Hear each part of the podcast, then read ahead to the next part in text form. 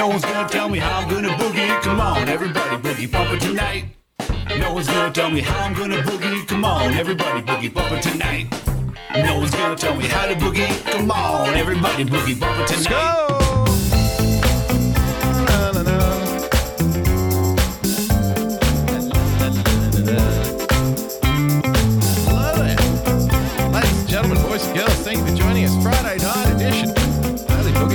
How the fuck are you? Hope you had a lovely week. I certainly have. Just during the intro there, Coffee Talk with Sandra with the Diamond. Nothing like big, delicious cock. That's what we do here. Thank you, Sinister Charlie, by the way, for the shout out. It's a fan, big fan. Sinister Charlie. He loves Boogie Bumper and he loves big, juicy, delicious cocks. I mean, if you can find a better testimonial, good luck to you. I'm going to whack that right on my greatest hits album. This is where you come. Thank you for joining us. As always, got so much to get through. So little time. Everything's going well. I hope you're doing all right as we... I hope you're, I hope you're doing all right as we lurch into this uh, festive season, holiday season. You know... You may have some negative thoughts about things like, you know, gas prices or the economy, generally speaking. Uh, you know, freedom of speech, the right to self-defense. All of these things are all kind of being, they're all kind of being salad tossed around at the same time, aren't they? By the way, get your boosters. We will be talking about booster shots tonight, ladies and gentlemen. You'll be pleased to know, because here on the program, here on Team YouTube, myself and Susan, or as I like to call her Suze, I call her Suze. Myself and Suze, we believe in vaccine safety. And there have been some developments, you'll be pleased to know, in the vaccine safety program, uh, which you will participate in. Because it's for your own protection. And then we will boast about how many people are participating in it. Like we're such good guys for offering it to them.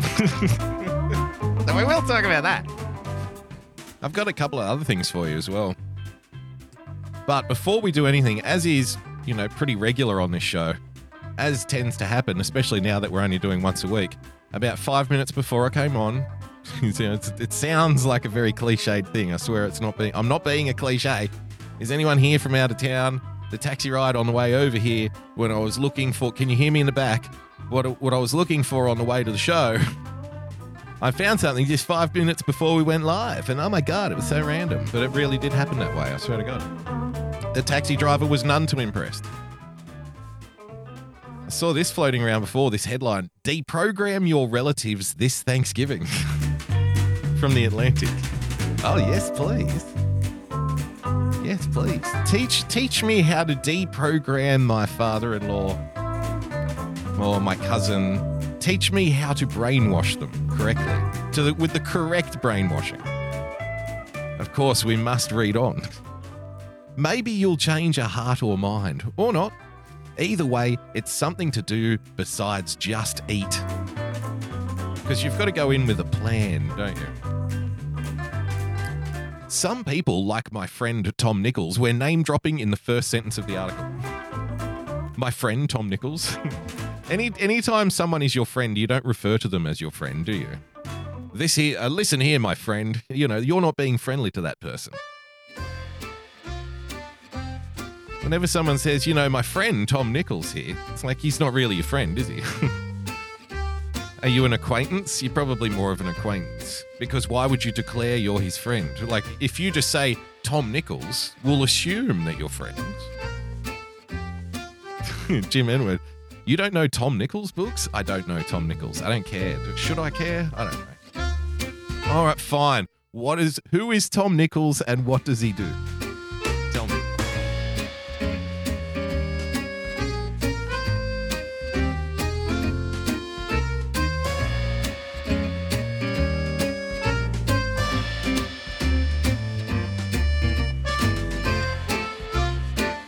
Lizard Bites in the chat. Never introduce a woman as your friend. She will take offense, will she? I had no idea. I thought that was just gay men who took offense to that. And this is my friend, Stefan. Oh, so we're friends now, are we, Bruce? Hmm? Hmm? I mean, that's what that's what sassy gay men on television have taught me. And, of course, that would be the accurate stereotype, would it not?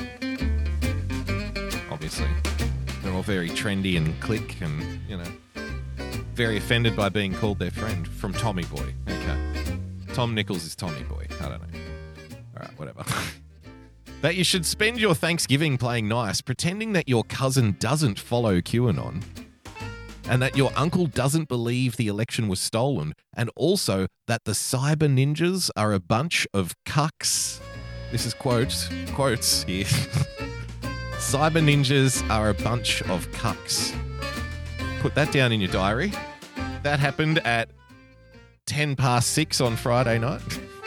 Cyber Ninjas are a bunch of cucks for not uncovering voter fraud.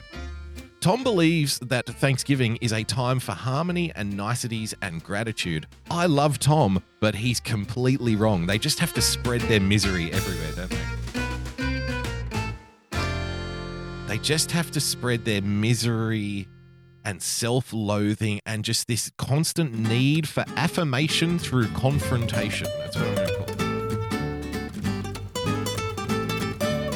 it. Because if you are someone who is raised, you know, perhaps through the education system and molded by, you know, the popular culture of the time, uh, if you've been brought up to believe that everything is a fight for justice, then you're not going to be satisfied in yourself as a person unless you're at everyone's throats. Because you'll you'll poke and you'll prod and you'll just, like I said, you'll just shower the people around you with your misery, your views on things and, you know, what you really believe and stuff. And they just, they loathe going to these family events with you. And like, you're, you're kind of so detached that you think it's you that loathes being around them, but it's quite the opposite, you see. So while you're spreading, you know, you know, while you're poisoning the metaphorical, you know, food at this, at this gathering, you are essentially the very thing you claim to despise.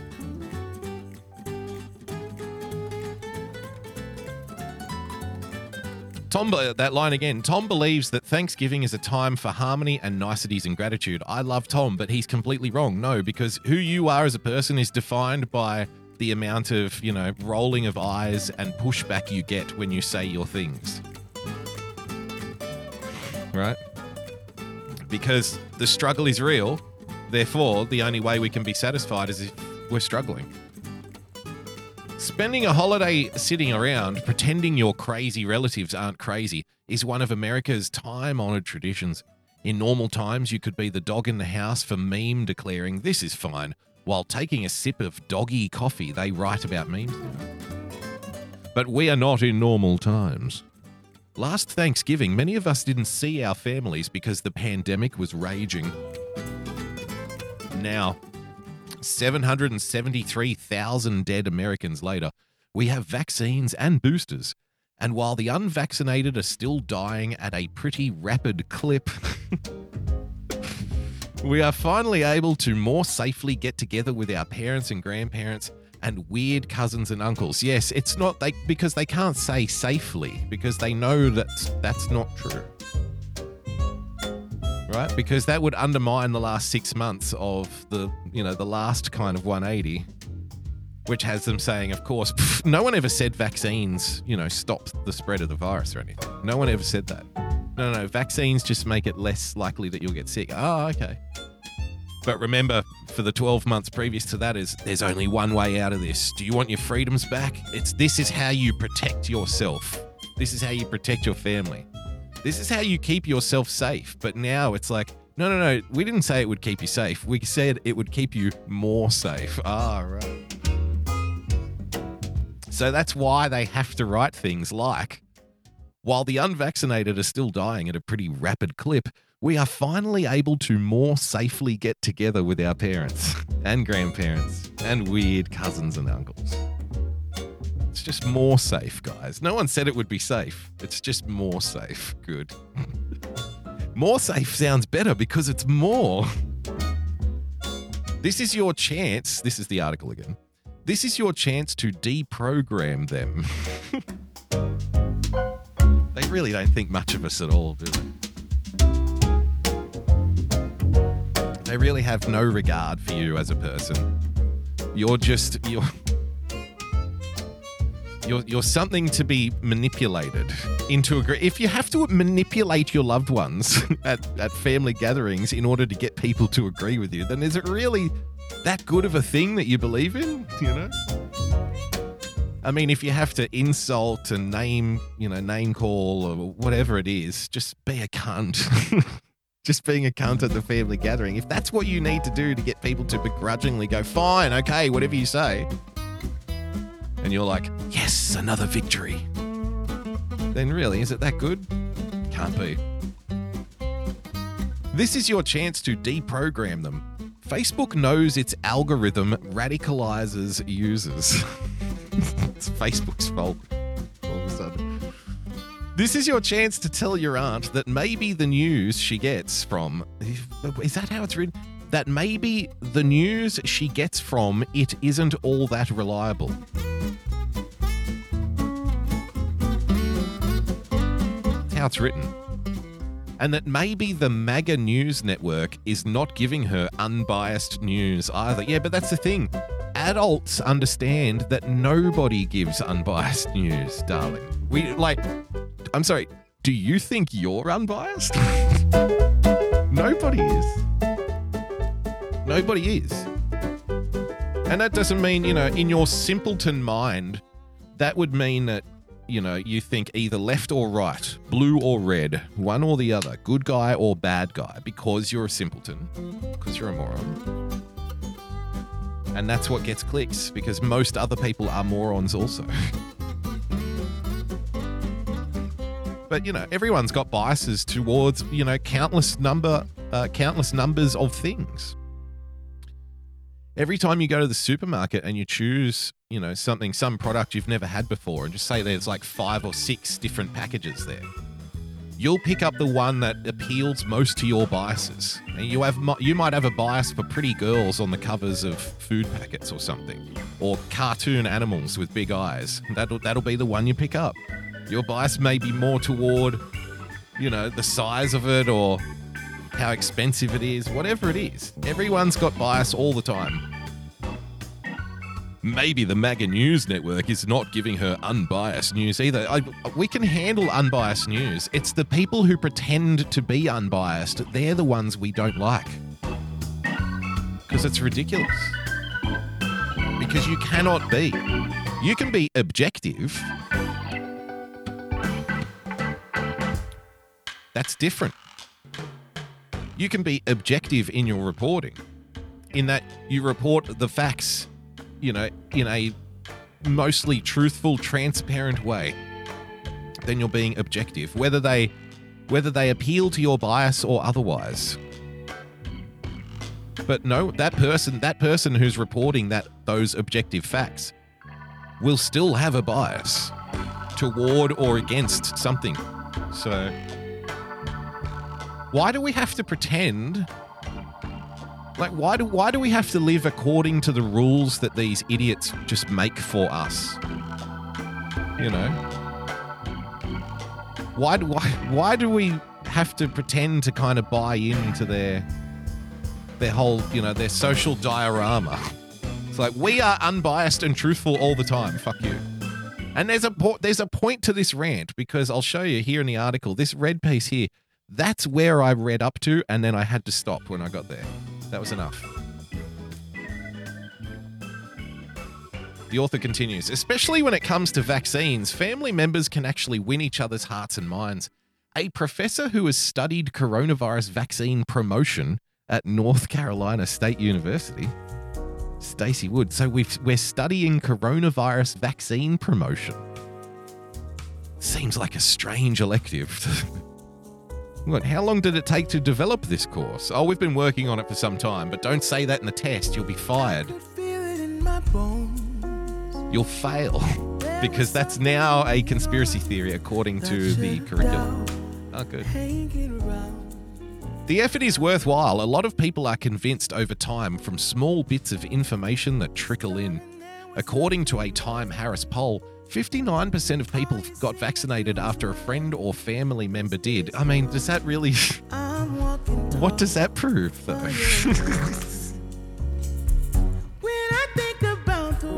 I mean, unless all of them get... fifty-nine people got the vaccine after a family or friend, a family member or friend got one. Wow. What a factoid to throw. What does that mean? What does that prove?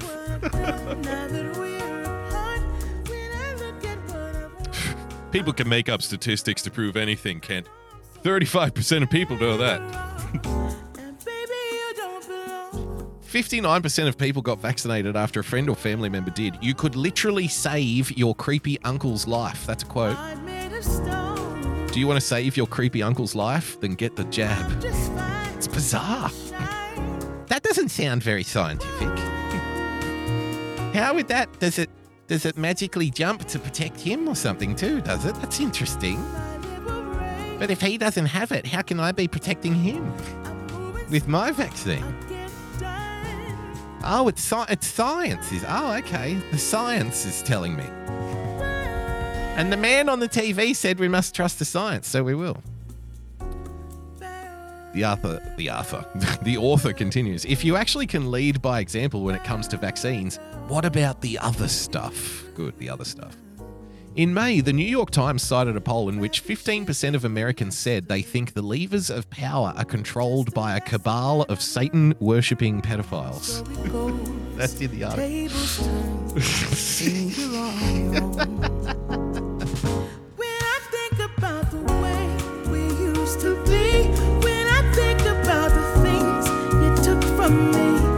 It's interesting that she wrote that down. It's incredible. Really? fifteen percent? There's hope yet. Hey, they're on their way. They're winning. It sounds like they're winning hearts and minds, like so many a, you know, self-righteous leftist at a Thanksgiving meal. I'm no statistician. In fact, I'm barely able to add and subtract. I got a D in tenth grade math. But to me, that says there's a decent chance someone at your Thanksgiving table will be, quote, QAnon curious. QAnon curious. Tip of the hat for that. I thought that was okay. QAnon curious or believe the big lie. See, again, that's one of those... That's one of those little shitty little rules that they just make up and then they force everyone to follow it. So they, they just decided, okay, we're going to call anything to do with any questioning of any results from the twenty twenty election. We're just going to call it under, we're going to put it under one big umbrella and we're going to call it the big lie.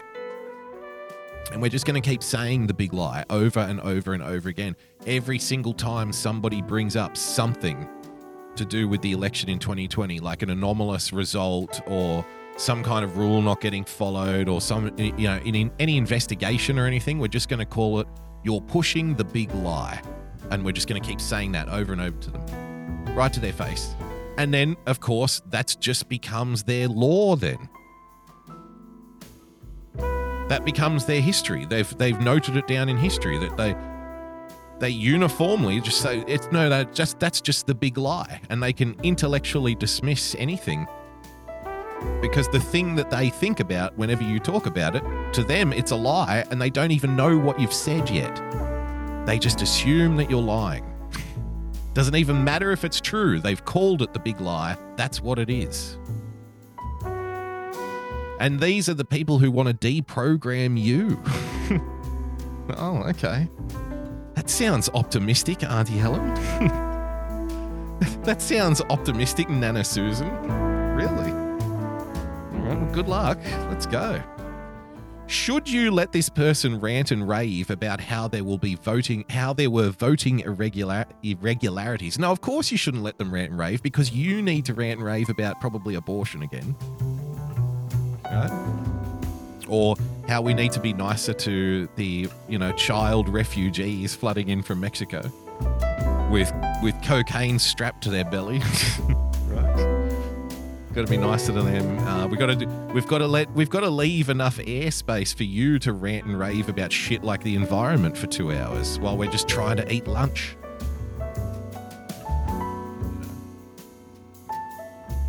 See, I guess I guess for these long-term kind of these long-term festive festive ruiners, right? The people with the overtly, outwardly aggressive, confrontational takes on everything like, you know, climate change and let's be nicer to refugees and, you know, we should tax more because it's good and just whatever, more wealth, whatever their fucking thing is that they just hit all the time. Everyone knows one. So for them, I guess it's it's probably a weird experience that along come the QAnon curious, quote, the QAnon curious. And, you know, the crazy people who believe in the big lie, and they're taking some of your spotlight away. They're taking your thunder away. And all of a sudden, you're not the center of attention anymore. So you need to develop, you need to devise a plan, develop a scheme, a wily scheme to systematically break down your family members psychologically. Reverse their thinking so you can return atop your throne where you belong as the queen of fucking up Christmas. Because you, you crave the confrontation. You need the positive feedback from the negative reactions that you get because you're a righteous freedom fighter, aren't you? You're fighting for the oppressed, aren't you? And your family members, I mean, they're just so, I mean, they're QAnon curious, big lie spreaders and disinformation merchants. They're all Russian trolls, aren't they? Yeah. But you, you see the light. The light of the Lord works through you. At least he would if you weren't an atheist. So you're even more powerful than God. You're better than God himself. And how, how are these fucking peasants that, you know, call themselves your family? How are they going to become progressive, meaningful adults in the fight for change that we all need to be a part of? Every single one of us. So you tell them, you tell them what's what at Thanksgiving. If you're a progressive out there and you're listening to this and you really want to be like in your, in your old Trump voting uncle's face about politics, if you really want to do it, I say go for it. Go in there and tear shit up. Don't let grandma and granddad steal the show with their polite conservatism. Don't let them get away with it, the bigots. Fuck them. Call them out right in front of everyone. Because you need to save Thanksgiving from, from fucking QAnon trolls. Okay? Get in there. Do it. Do your best. I believe in you. We believe in you. Happy Thanksgiving, my North American friends. Hope it all works out well for you. Thanksgiving table will be QAnon curious or believe the big lie. Should you let this person rant and rave about how there were voting irregularities, even though there weren't irregularities? If they're keeping up with the current events through Facebook and Fox News, they're in such an information silo that they might never have heard the truth of what really happened during the twenty twenty election, okay? This is where the truth, shit, man, the truth is about to drop right here live. We're about to get the truth. And the truth is, and this is the point of the article where I stopped reading, so, so strap in. If they're keeping up with current events through Facebook and Fox News, they're in they're in such an information silo that they might never hear the truth of what really happened during the twenty twenty election. And then in brackets, and I quote, "For the record, nothing happened. It was a completely normal election where Joe Biden won by almost the same margin that Donald Trump won in twenty sixteen."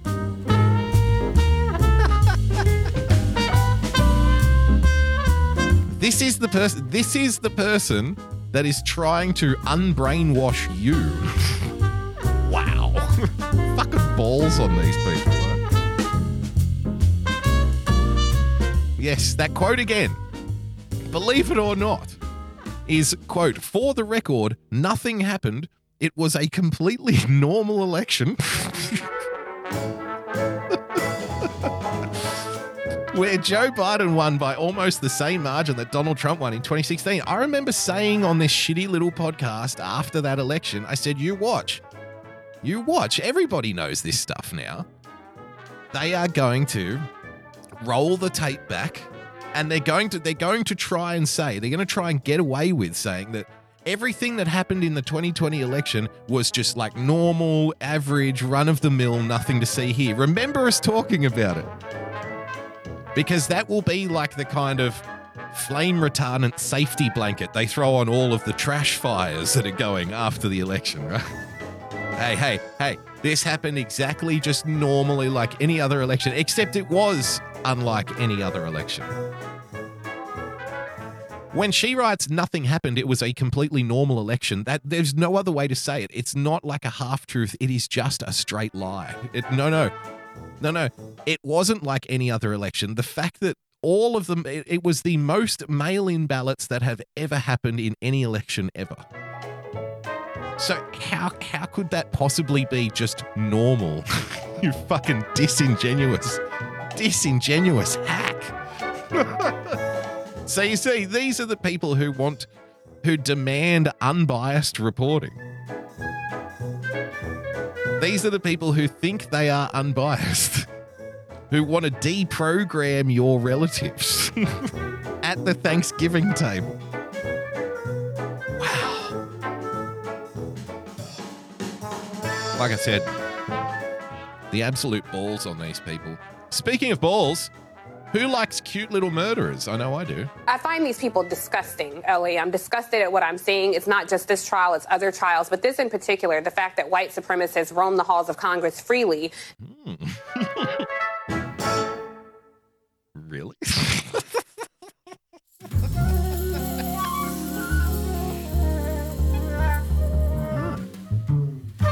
Coming up after the break. Tonight at six, white supremacists roam the halls of Congress freely. And later at six, how nothing happened with the twenty twenty election and it was completely normal.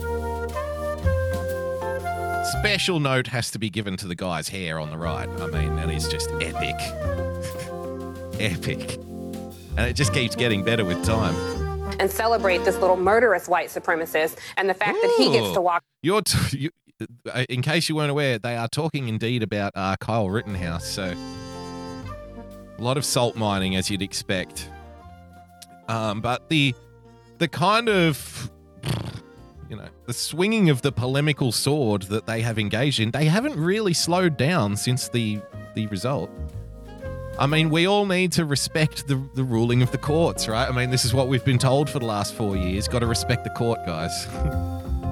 You know, whatever the judge says, whatever the jury says, that's what goes, okay? Got to do that now. No? No, they certainly haven't stopped. So this is after, this is after the court case wound up, all right? This is not like during the height of the, of the coverage and whatnot. God, aren't they so grateful for the Ahmaud Arbery thing? Aren't they just fucking so relieved that that happened the way it did?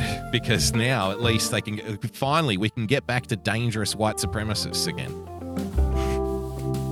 We got one. We got three. Finally. Okay, good. Now, and if you don't believe me, just go to the YouTube pages of, say, you know, C N N, M S N B C. Just pick one of the classics and just see how they've been trending over the last week.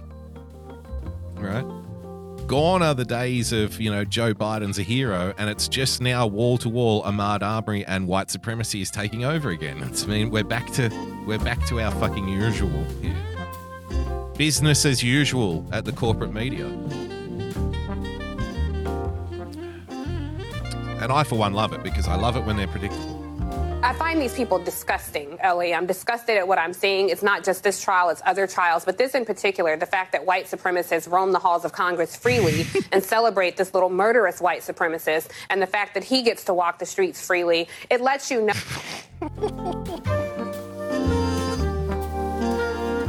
Oh, look at the murderous little white supremacist. Isn't he isn't he just adorable? Aw. Mommy, mommy, I want one. No, sweetie, you have to wait until you're nineteen before you can have a murderous white supremacist of your own. I can't wait to have babies with him. Murderous little white supremacist walking around freely. Hey. That's big talk for someone wearing a green jacket, don't you think, sweetheart? This little murderous white supremacist, and the fact that he gets to walk the streets freely, it lets you know these people have access to instituting uh, laws. They really? represent the legislative branch of this country. Kyle Rittenhouse is now the legislative branch of the United States. Okay. See what I mean? And, you know, just compare this, compare this with that opening article. This is the kind of person that thinks you need to be deprogrammed. You're not fucking miserable enough. They say misery loves company. These people really do want to, you know, attach the, the misery is kind of like a zombie virus for them. And they feel like if they infect more people with it, that somehow it'll be easier or something. One of us, one of us. They're not going to be satisfied until you're all as miserable as they are. And look, I don't know, you know, a lot of things have been changing for me recently. Life's a lot different now. I just can't, the it's the misery of it. I can sit and chat with someone who has like different views, and you should too. You should be fine with that. But if it's just relentless misery and oppression and evil, and it's just all consuming all the time, then oh, oh, it's too much. What are we to make of that? Welcome to the modern Republican Party. Okay, so that was, there's a lot to unpack here. So the modern Republican Party is essentially a bunch of white supremacists freely roaming around the halls of Congress, defending the murderous little white supremacist Kyle Rittenhouse, who now has access to writing laws. that's that's the, that's M S N B C. That's an actual M S N B C hot take. That is the hottest of hot takes. I mean, you know, what I love most about the corporate media is they're just so truthful with us all the time. They're unbiased and objective, and they just report the facts. And if you don't agree with what they say, it's because you've been brainwashed by Fox News.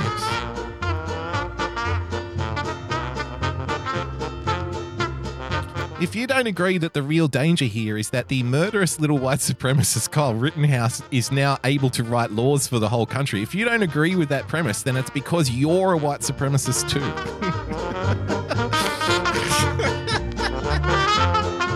What do you think of my hideous green jacket? This is the world they live in. This is the reality they can... It, it would be one thing if they just constructed it for themselves, and to a large extent they are in an echo chamber, but this it's not the world they construct for themselves. It's the world they want for you. Remember, ladies and gentlemen, this Thanksgiving, deprogram your relatives. Deprogram your relatives this Thanksgiving. Be a good person.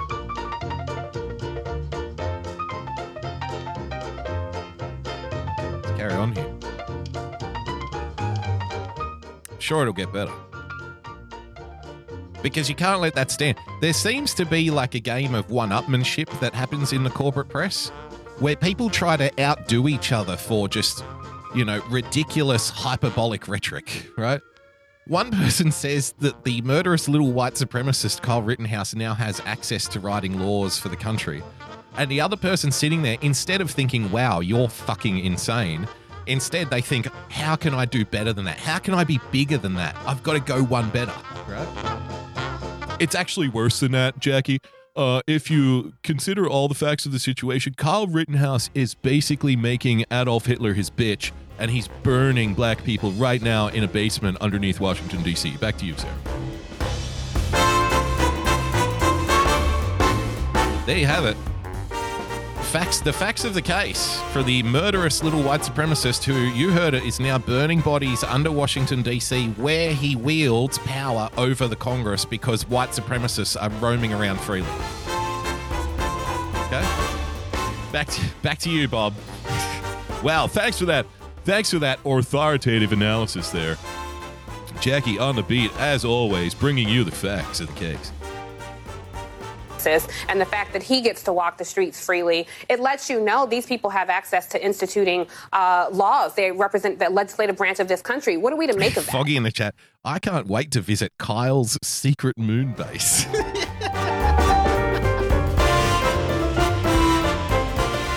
And there would be fun parties to be had as well. Welcome to the modern Republican Party. Yep. This is what these people want. And this is what a majority of white people vote for. Right? Really? When I say mm-hmm. that a majority of white people are in favor of this kind of violence.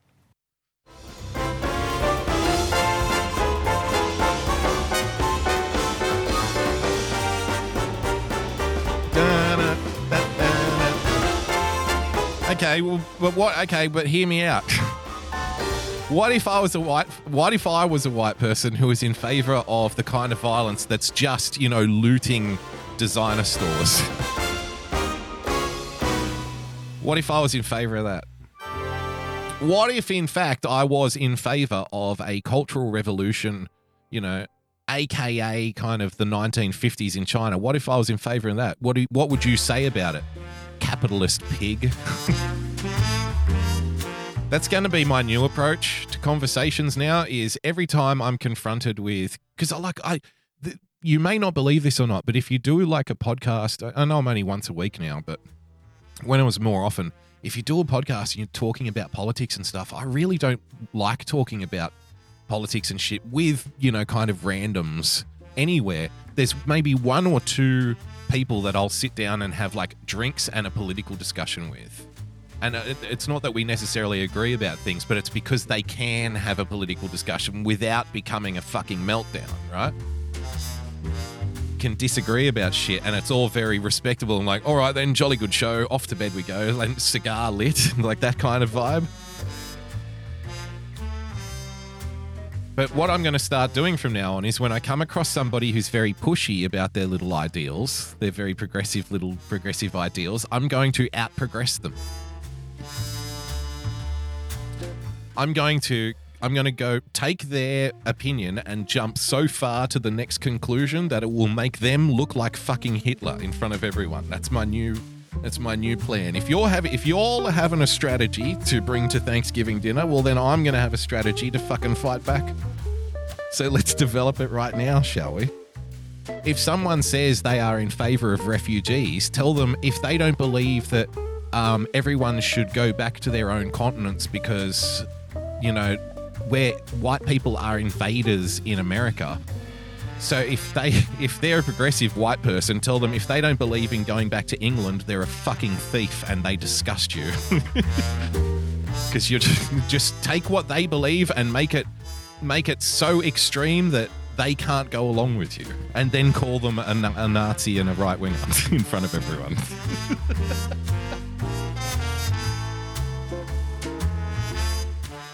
Well, I think the rich should f- uh, pay their fair share. Really? I think the rich should be murdered and we should take their money and spread it to the poorest black people. Don't you agree, you fucking racist? Oh, wait. So you want to perpetuate the status quo. You want to keep them in power. But you just want to take a little bit more of their tax, you fucking pussy. You don't even believe in the revolution. See what they do. Fuck them.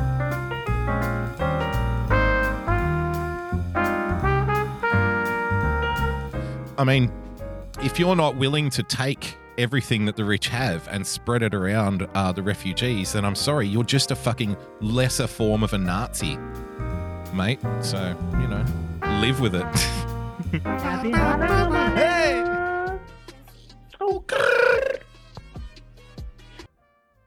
Winning underscore T V tipped five dollars. Thank you, sir. Oh no, we get far right-wing boogie tonight. Oh no. Was hoping for left-wing boogie. I, I, I was left-wing earlier. Mail to you. What are you talking When the about? World becomes a joke, I guess go with it. Yeah. Trust the Tron, we deserve. Hashtag M P twenty twenty-four.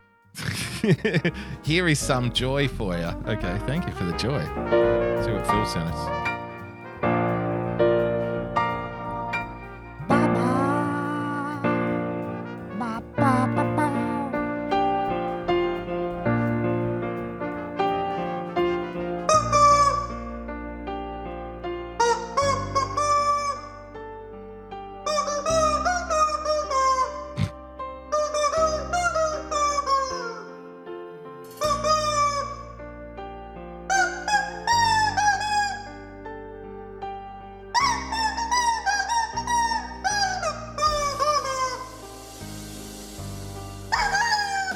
people disgusting, Ellie. I'm disgusted at what I'm seeing. It's not just this trial, it's other trials. But this in particular, the fact that white supremacists roam the halls of Congress freely and celebrate this little murderous white supremacist, and the fact that he gets to walk the streets freely, it lets you know these people have access to instituting uh, laws. They represent the legislative branch of this country. What are we to make of that? Welcome to the modern Republican Party. This yeah. is what these people want, and this is what a these majority people? of white people vote for. Like, when I say that a majority of white people are in favor of this kind of violence, it is because a majority of white people consistently vote Republican. Consi- I mean, look at what we're doing with all of this white power we have here. We're playing chicken songs, mate. This is what we're doing with our institutional supremacy, okay, guy? We're playing clip. Isn't that a lovely pause? Look at that. Yes. Karate chop.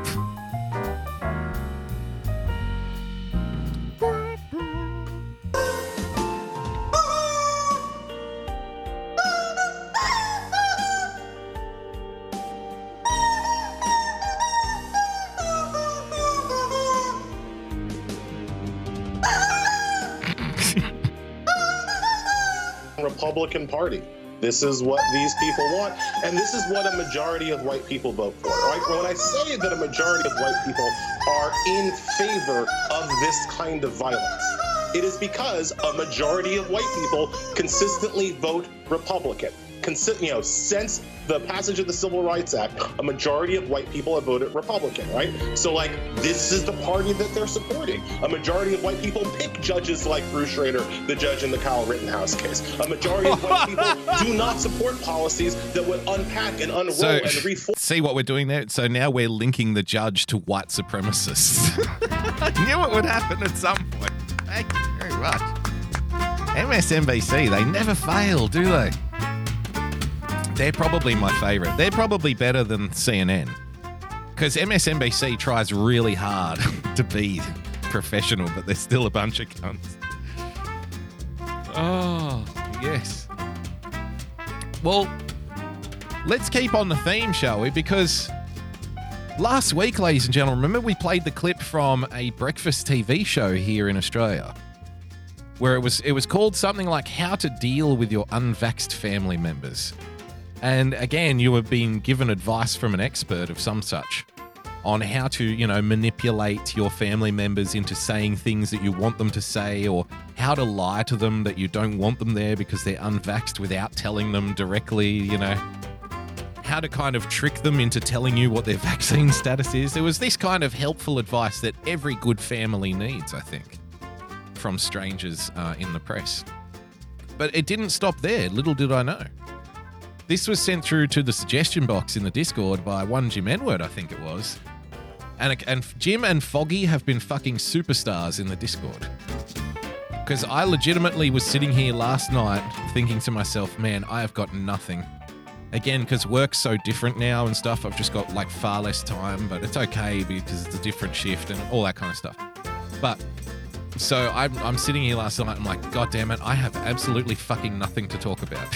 And then I jump into Discord and Foggy and uh, Jim have been like just fucking throwing shit in there every couple of days. I'm like, holy shit, thank you. Thank you, Buggets. Thank you, Foggy and Jim Edward. And everyone else who sent stuff too, by the way. It's not just them. Before the show, Victor Von Shroom sent something. Kitty sent something. I got tons of stuff to go through. It just depends on how far we want to go tonight. How late do we want to roll? You know. So... it didn't stop there. It wasn't the. It wasn't only the Australians, ladies and gentlemen, who were, you know, promoting how do we manipulate our family members. Uh, the Canadians were, were in on the game too. Unvaxxed loved ones. This is C T V News. Unvaxxed loved ones. How to handle tense family gatherings over the holidays. All right. We can get some cross-continental advice because maybe, you know, you're an American or a Canadian or... you know, not from my neck of the woods, not from round here. So maybe I made references in that Australian how to how to handle your unvaxxed family members over the holidays segment that you wouldn't understand. But now we've got something that's a little more local to you. you know, there's going to be snow and turkey and all that, all, all that other awful shit that you guys have over Christmas. So this is helpful. This is good. Cross-continental advice, ladies and gentlemen, from the experts at C T V News. Let's have a look. And for more, I'm now joined by Doctor D- Dale Kalina. He's an infectious disease physician at Joseph Brant Hospital. Okay. And joins me from Oakville. Thank you so much for joining us this morning. Great to be here. Now, I can tell the host is about all dat because she did the I'm about all dat hair flick just as she was speaking, if you noticed it. She was doing the I'm all I'm all that's hot in here, up in this bitch. I think that's the move. Kalina, he's an infectious disease physician at Joseph Brant Hospital. See that shit?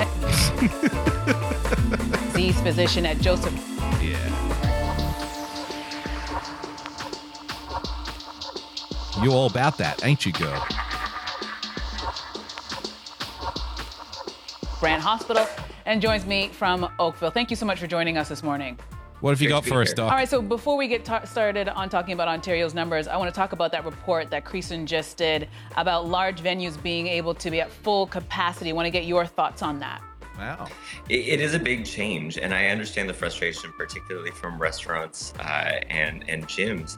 I, I think at the, at the highest level, it's going to be important for all uh, all levels of, of entertainment or public gathering to have the same limits. Not to open up, remember? Remember. Hey, I know an easy I know an easy way to figure out the limits. How about this? Whatever limit the business had before all this shit, make it that. Wow, that's that's way too risky. Oh, but we could just we could just let people, you know, sort it out.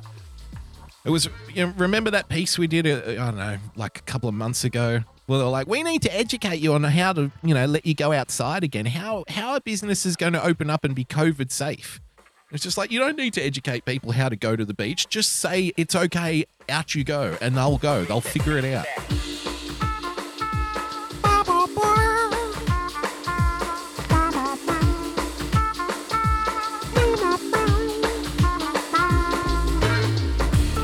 They don't need advice. They'll figure it out. Just let them go. Let them toddle off. They'll work out the rest on the way.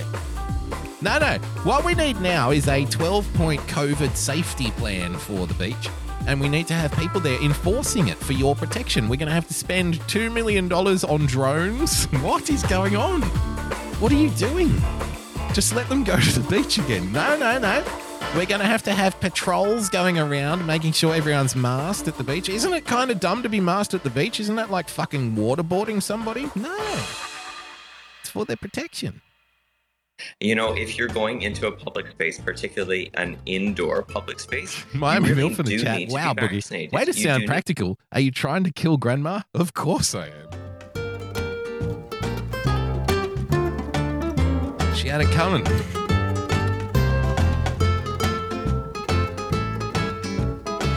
You know, I don't know if you're aware of this or not, but modern developments in forensic science make it practically impossible to get away with murder.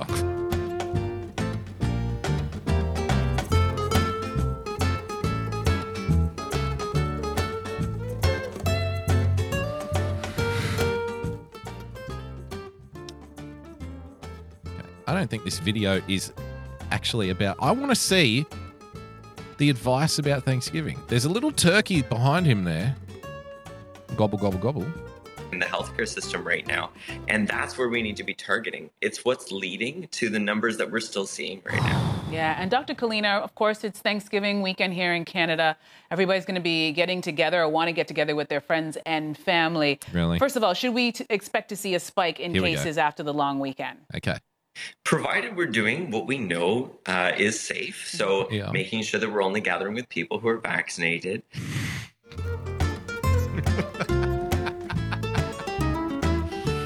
Significance. Okay, we're only going to make sure that everybody's vaccinated. Only gather with people who we know are vaccinated. Okay. Fucking big people. Again, why, why Why are people just allowed to make rules for everyone? Why is that happening? And why is it always guys like this? Okay. Okay, so what everybody's... So what we're going to do over the holidays, okay, is make sure that we only gather with people who are, in fact, vaccinated, okay? Okay. Oh. Fuck. He looks very surprised just to be even on T V, doesn't he? I can't, I can't believe they're paying me for this, okay? Making sure that if you have any sort of symptoms, if you have or any exposed, sort of symptoms, you just don't okay. go to a gathering. Gathering. Uh, those are the oh. types of things that will prevent a surge in cases. Yeah, and pour another wine, Mum. You're double vaxxed. It's cool. You can drink and drive. This looks like a terrible lunch here. What, what are these people into? Mum's getting pissed. Mum's... Mum's gonna get fucking trashed.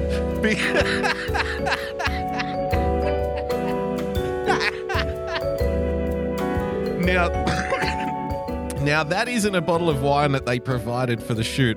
That's one that she snuck in in her handbag.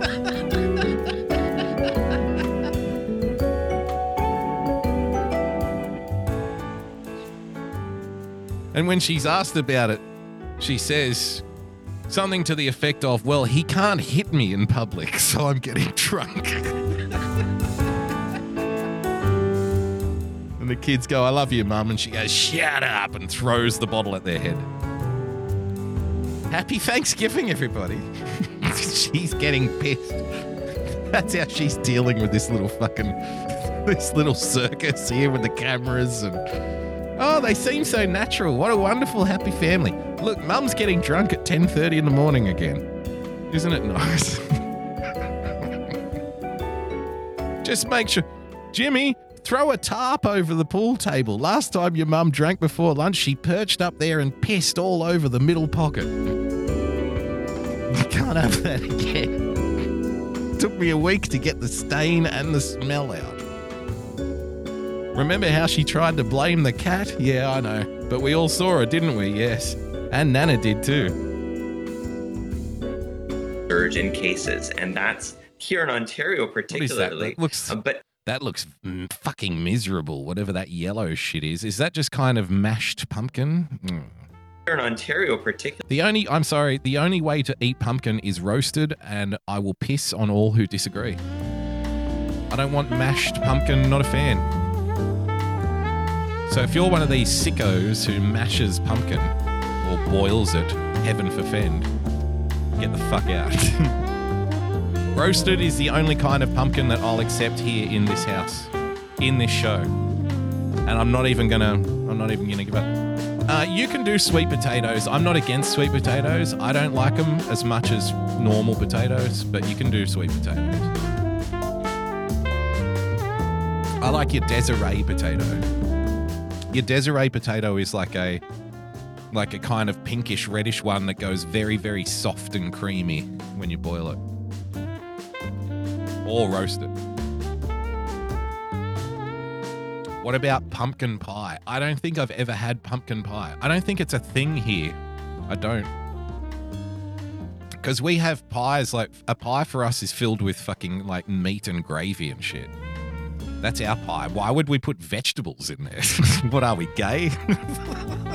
it's it's usually like slow-cooked beef or lamb or chicken and, you know, sometimes a little bit of vegetable, like maybe some peas or something in there, but lots of gravy, onion, mushroom, that kind of shit. That's what we throw in a pie. Pumpkin. Why are we throwing, why are we filling a pie with garbage? It doesn't make any sense at all.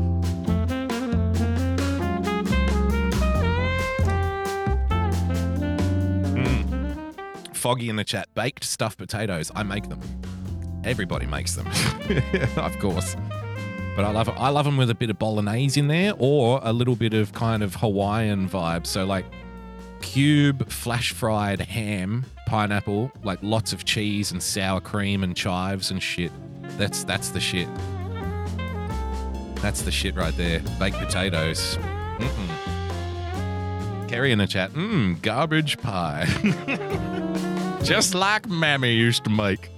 Some sweet old pumpkin garbage pie. I don't know. I've never had pumpkin pie. I would try it. I imagine the I imagine the texture of the pie, the pumpkin pie, is probably quite pleasant. It's probably like cheesecake or something when you bake it all up, isn't it? Very kind of soft yet firm at the same time, which is something we all appreciate, as you know. Soft yet firm.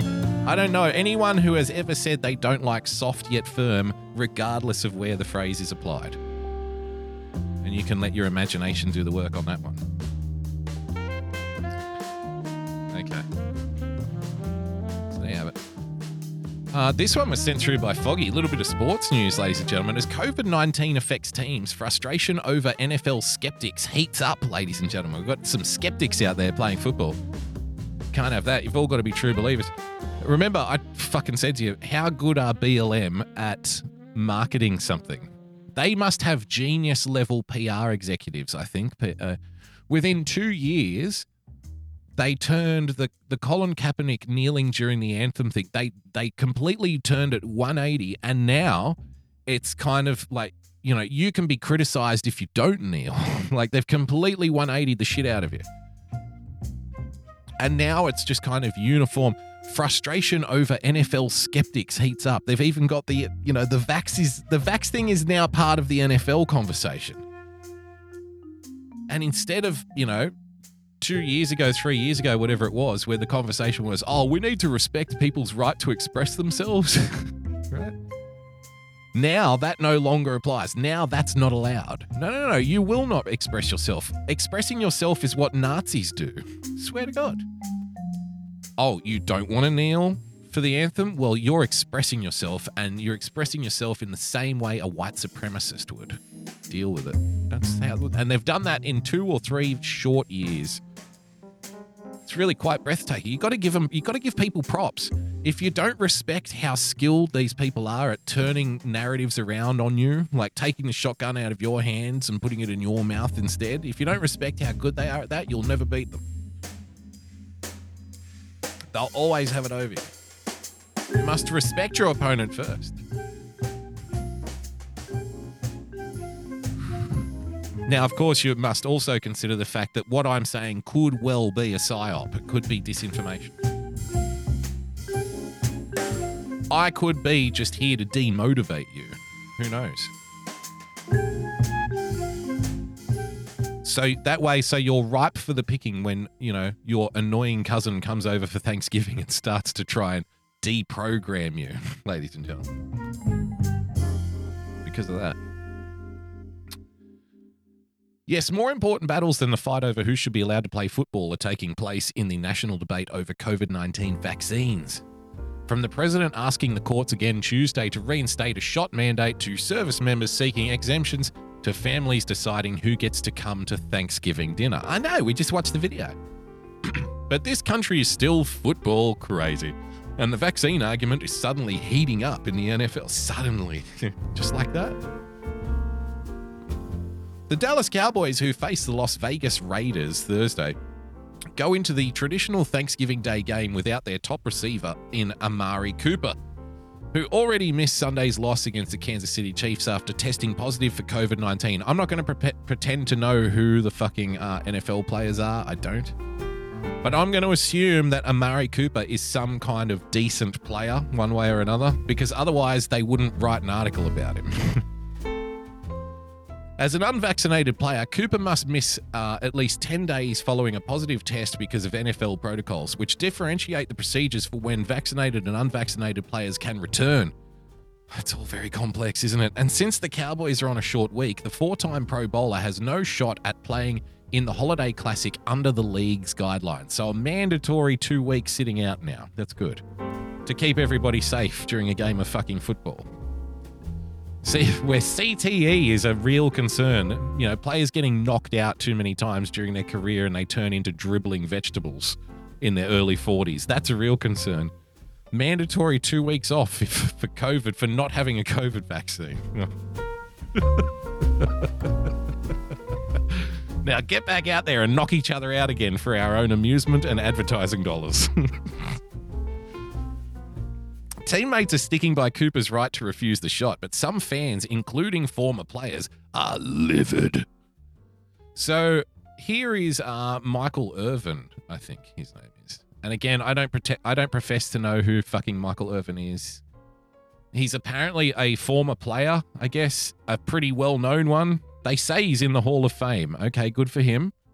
And this is his opinion on this guy uh, not playing because of the vax. What do you make of Amari Cooper not having his vaccine? You think it was selfish? Because he couldn't play yesterday? You know, you say selfish? I asked. No. I, I don't. I, I know what word, what word to put on. Yeah. And I'm absolutely hot about it. Hot about it. Joking. We. I, I got a guy named Cedric Wilson catching passes who makes two million. Okay. And a guy named Noah Brown catching passes who makes one million. Yep. And and I got a guy that makes twenty-one million. Twenty-one million. On the bench or at home not playing. Yeah. It's crazy.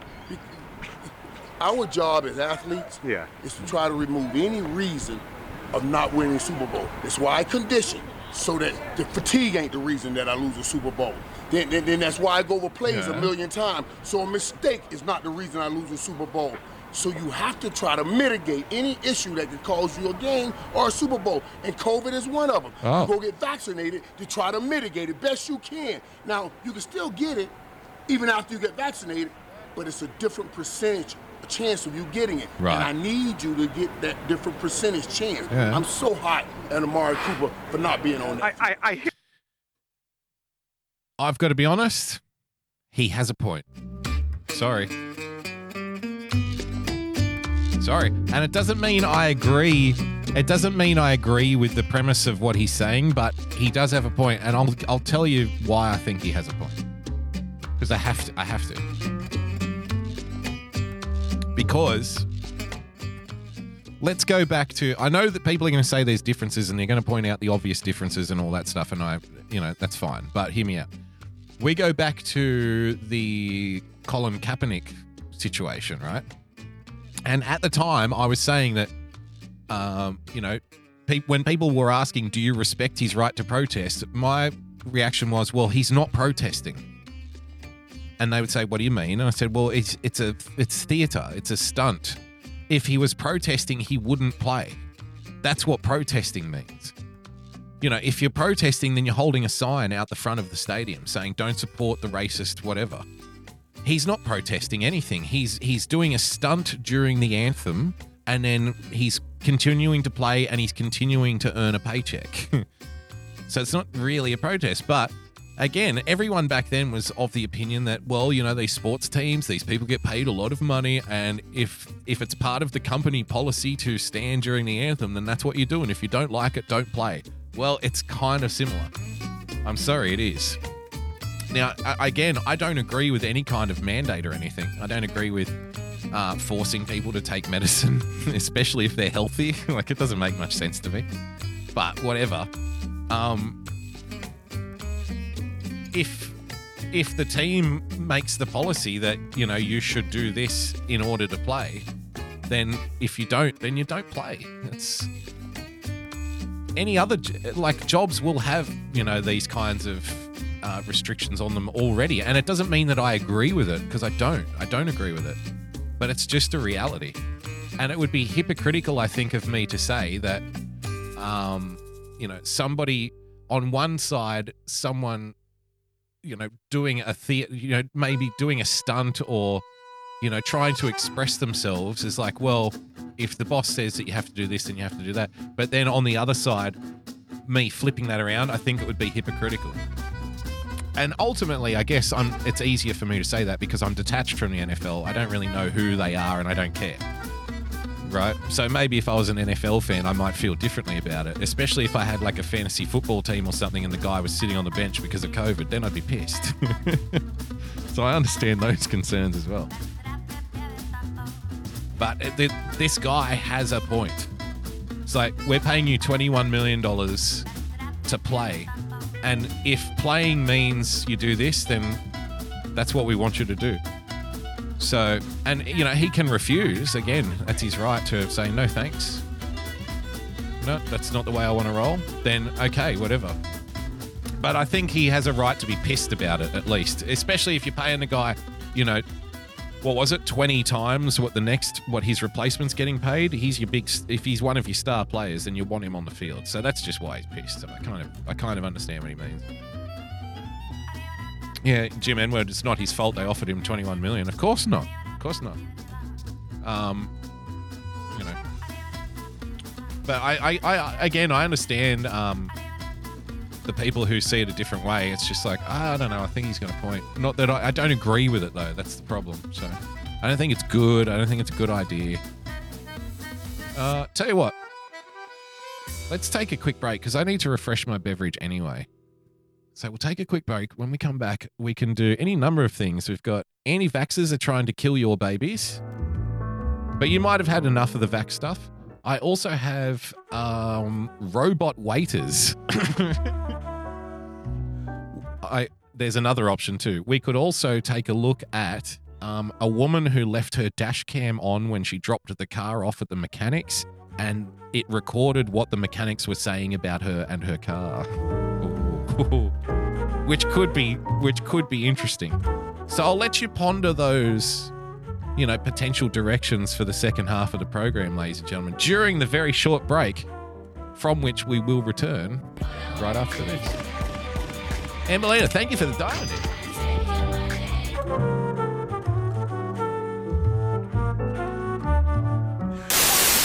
I've been doing some looking into Boogie Bumper and his fancy voice there, fancy Australian voice. Turns out, after a little bit of uh, scrutinizing in my uh, studio here, his voice is not natural.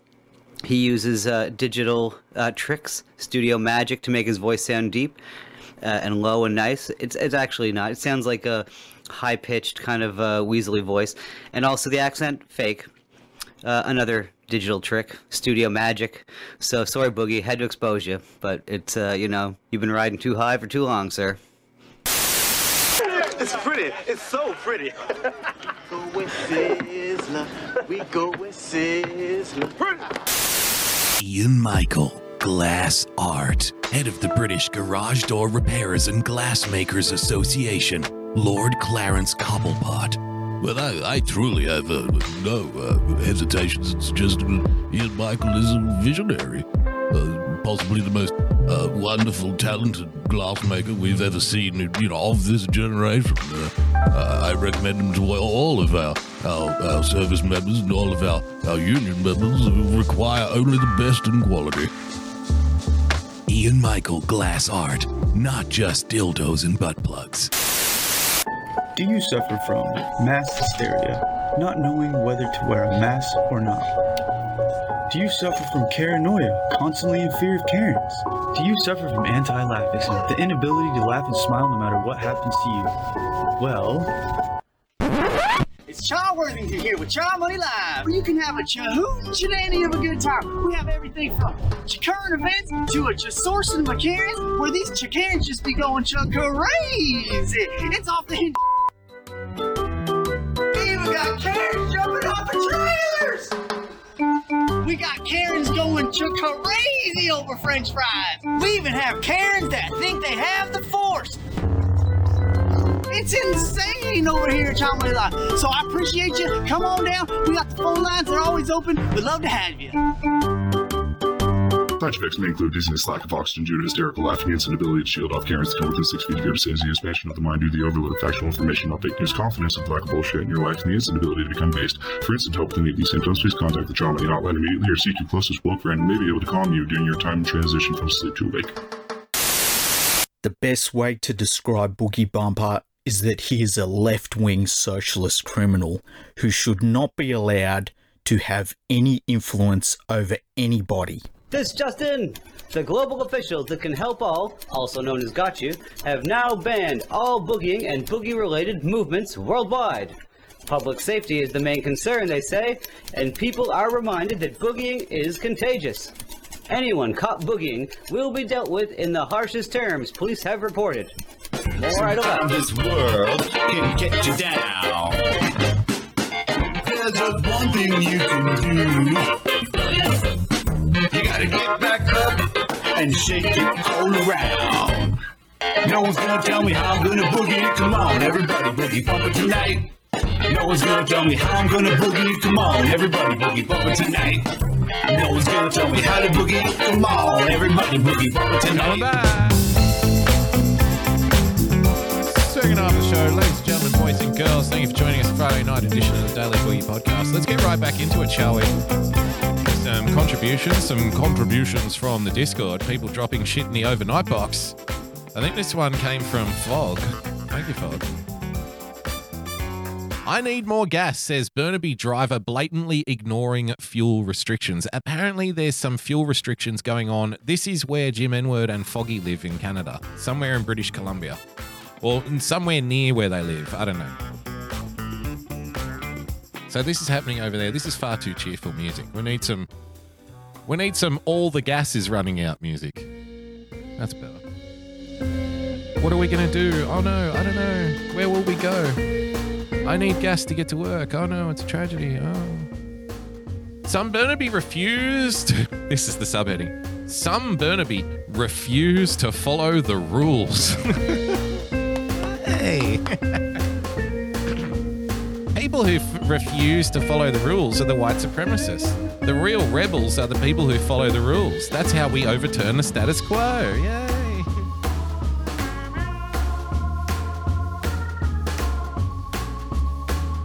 The reaction of drivers in Burnaby, Burnaby, and beyond to the B C gas restrictions was predictable, but it's incredible when you see it happen up close.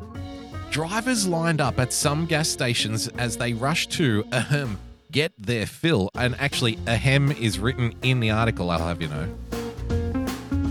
That wasn't me ad-libbing, that wasn't me doing improv, no, no, they wrote it that way. Drivers lined up at some gas stations as they rushed to, ahem, get their fill after being told they could only buy thirty, thirty litres at a time. thirty litres at a time. Okay? Okay, you can only... Sir, I'm sorry, you can only buy thirty litres at a, ta- at a time, okay? Getting there. My Canadian needs a little work. My Canadian is better than any Canadian doing Australian, though, so suck a dick. Suck a dick. Okay, sir, you can only buy thirty litres at a time, okay?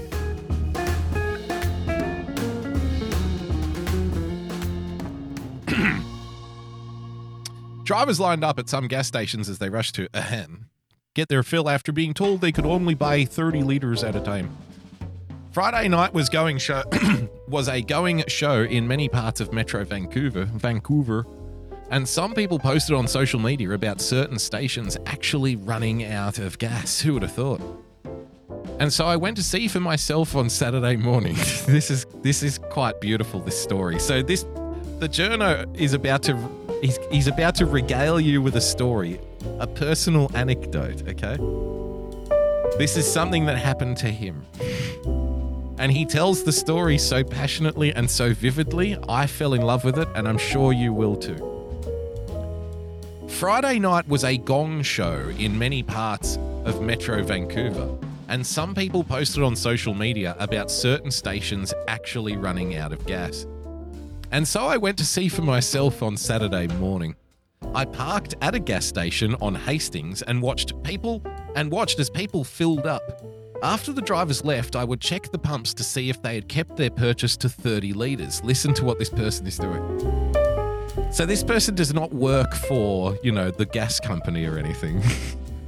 This person is just a busybody blogger who is who is just taking it upon them. They've deputized themselves, right, in the fight against, um, you know, freedom. They've just become a foot soldier. And they are now taking time out of their own personal time out of the day to just randomly head to a gas station and start monitoring people. There are some very sick and strange individuals living amongst us, ladies and gentlemen. There really are. So I guess it's good content then. So we're, we're monitoring people, checking how much fuel they're buying, okay? This is what we're doing on our Saturday morning here. And so I went to see for myself on Saturday morning. I parked at a gas station on Hastings and watched people as they filled up. After the drivers left, I would check the pumps to see if they had kept their purchase to thirty litres. Out of thirty drivers, just six kept their purchase to thirty litres. Just six. Most went over the amount despite the signage that had been posted right on the pump. This person is so, so much a simpleton that they really do believe. You know how we joke about how many fucking signs we have to put everywhere? Danger, danger, danger. And it's like, come on, you, people can figure it out. You, a sign is not going to stop somebody climbing into the fucking bear enclosure. You know? But that's how these very simple people think. They think that if they stick a sign above that thing, that everyone will just do what the sign tells them because that's what they do. That's the way they think. And they assume everybody thinks the same. And if you don't think the same, it's because you have a problem, not them. Out of the thirty drivers, just six kept their purchase to thirty litres. Most went over the amount despite the signage that had been posted right on the pump. Now, this this is the best part. One guy driving a large S U V was pumping a lot of gas, and so I wandered by and pointed to the sign. He's doing that. He's getting involved now in your day.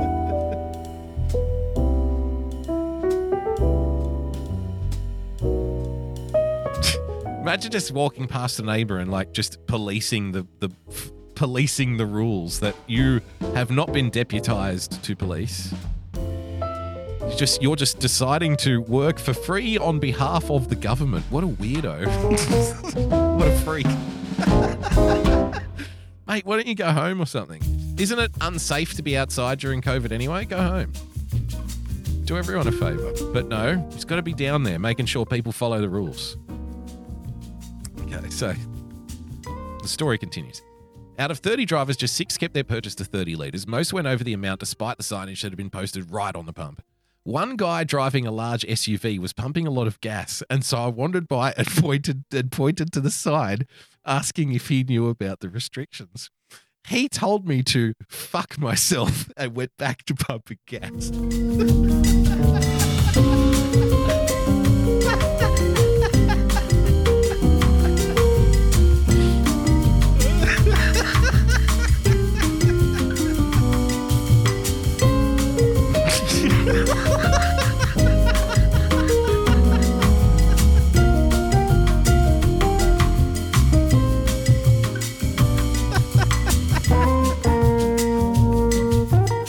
Short, sweet, classic.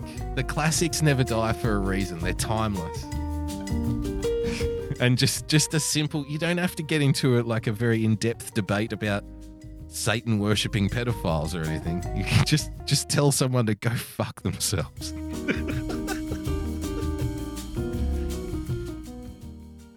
I got it. One guy driving a large S U V was pumping a lot of gas. And the fact that he noted it was a large S U V, that also points to the fact. So he already didn't like S U V guy from the start because I imagine he's very conscious about the environment and he probably thinks S U Vs are, you know, destroying the planet, right? That's why he mentioned large S U V in the description. Otherwise, what difference would the car make unless he's trying to paint you as a certain kind of person? That see, that's, see... You see, my young my young Padawan, that's how bias works right there. That's a little bit of your bias showing. Everyone's got one. You'll Don't worry, you'll figure it out. one, one guy driving a large S U V was pumping a lot of gas, and so I wandered by and pointed to the sign, asking if he knew about the restrictions. So he walks by this guy just minding his own business, filling up his car, goes, oi, or something like that. Hey, hey, mate. And you look at him and he points to the sign and he goes, do you know about the current restrictions, mate? Or And the guy pumping, the guy pumping fuel into the S U V looks at him and says, go fuck yourself.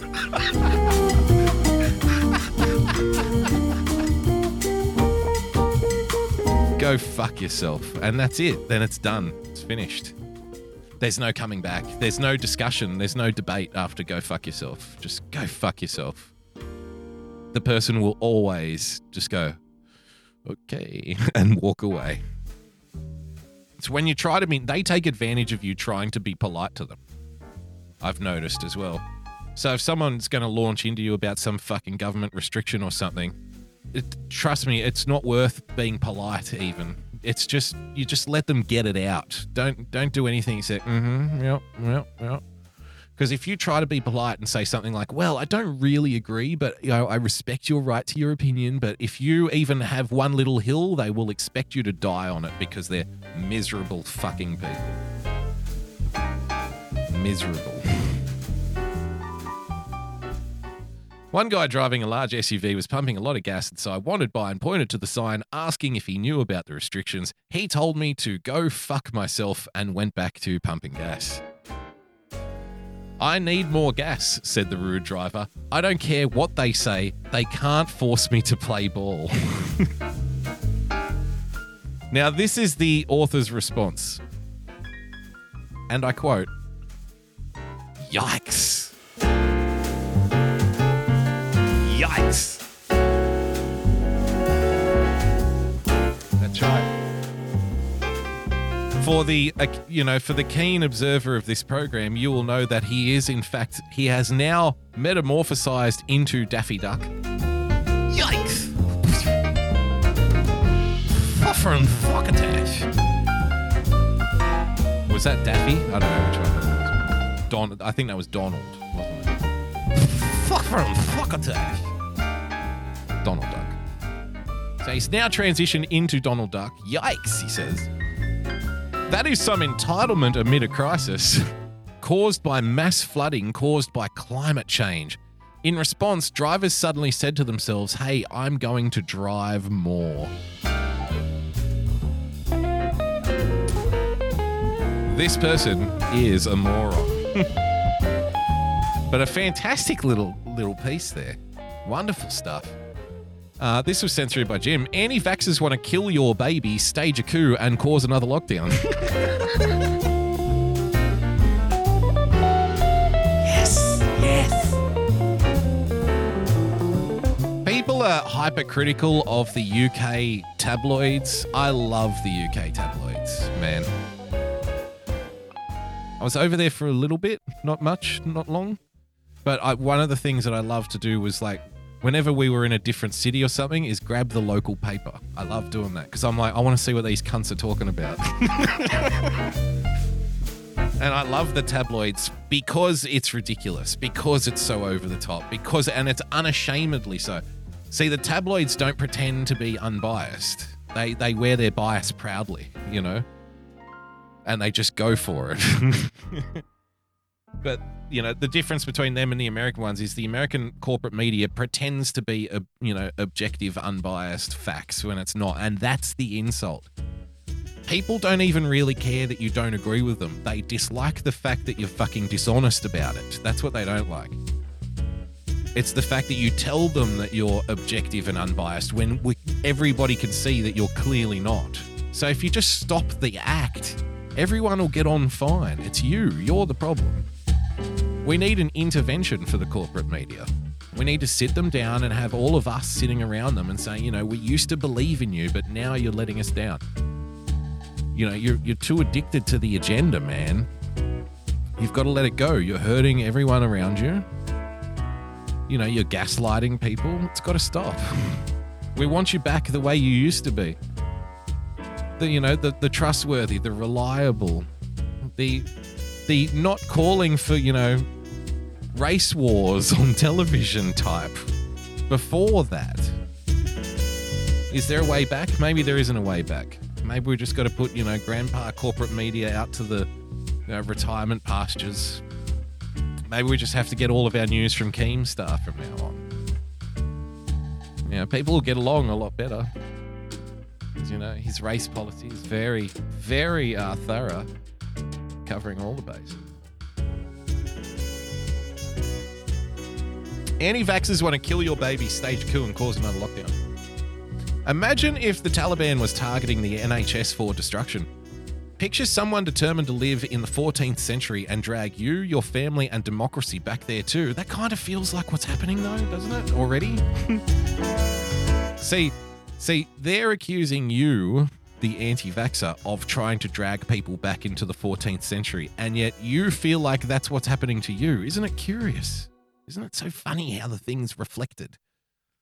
you know, like it's like the thing that they're doing almost is, you know, what they're saying you're doing. I mean, weird, weird stuff going on. So strange. It's what you'd expect from the Taliban, isn't it? The article continues. And it is reasonable to say promoting those ideas, forcing them on others, or joining such a group of fatally thick knuckle draggers. I will appreciate any reference to a knuckle dragger. It's one of my favourite words. I'm I'm I'm a quite a fan of uh, the term knuckle dragging rock ape. I think it just sums up perfectly sometimes. But they've gone for the thick knuckle draggers, which is okay too. Forcing them on others or joining such a group of fatally thick knuckle draggers is likely to kill people, that it should be a crime. So we should start criminalizing the anti-vax now. We should start treating them like criminals. This is getting good, isn't it? Let's arrest them preemptively. How about we make that a rule? So anyone who refuses the vax, we just put you in a camp and then you'll live there forever until you get the vax. I mean, don't you think that'll keep everybody safe? Don't you think that'll keep all the vaccinated people safe out there? See, there you go. There's one that you can use when you're trying to out-progress your progressive friends at Thanksgiving. See? When someone says, well, I think the restrictions should be in place for the people who aren't vaccinated. Why should they be allowed to enjoy the same freedoms as the rest of us? And you go, yeah, you know what, though? That's probably not even good enough. I think we should take all the unvaccinated and put them in a camp in the middle of the desert. And we should patrol it with, you know, health officials and police to make sure they don't get out. And let's just say to them, look, you'll live there in that camp in the desert, the prison, until you agree to be vaccinated. And then you can be a safe member of society. Like, don't you think that's like give more going to be more protection for all of us? Don't you think that's better? Or do you not? Or do you think COVID should just kill everyone or something? Just throw it back in their face like that. Say they're not extreme enough in their own beliefs to be considered seriously as a progressive. Out-progressive them. Watch them collapse. Okay, so the anti-vaxxers want to kill your babies. uh, we have to have a look at this. Now, this one slipped through the net, and I had no idea that this was on here until like kind of late last night when I was just kind of flicking through Twitter. Incidentally, Uh, this video is from A Current Affair. It's called Thai Restaurant Employs Robot Waiters to Combat Aussie Staff Shortages. So now we are we are bringing in the robot workers because we don't have enough humans. Some might say that I'm a loner, but I just call it being free. Oh no, we can't hire enough people to do the jobs. I guess we'll have to give the robots a job instead. Okay. This sounds good. Now, this video, which is called Thai Restaurant Employs Robot Waiters to Combat Aussie Staff Shortages. I, I, I'm going to assume that you're all familiar with YouTube's recent rule changes in regards to dislikes being shown on videos. If you're not, YouTube no longer shows dislikes on videos. It's pretty straightforward. So now it becomes kind of a fun little game to see what actually is happening with a video. So this video has twenty, nearly, let's call it twenty-five thousand views. It's twenty-four seven, right? So it's got about twenty-five K views. Uh, the comments are turned off. It is called Thai Restaurant Employs Robot Waiters to Combat Aussie Staff Shortages. And it has, out of twenty-five thousand views, it has three hundred one likes. Now, where do you think the ratio is on this one? twenty-five thousand views, three hundred likes. How many dislikes do you think would be showing on this video, which also has the comments turned off? See, this is authoritative content.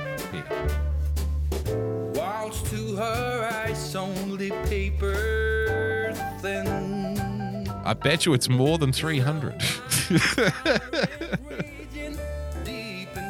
Curb Shifter can still see downvotes in E U. Can you really? There you go. All right, let's see. As someone points out in the chat, let's see the R two D two downgrade, the Rice Man. We know the hospitality industry is strong. Everyone's struggling. We know the yeah. hospitality industry is struggling to... Be- be- because of the fact that you did the COVID thing. Industry is struggling to find workers, but are robots really the solution? One Melbourne restaurant thinks so and has put Bella on its books. But would you tip this waitress? It's also fun and quirky and clearly... I mean, would you tip this waitress? We all know the hospitality industry is going through a crisis. That's why we're rolling out, you know, Cyberdyne systems to take care of the situation. Breakfast, sir.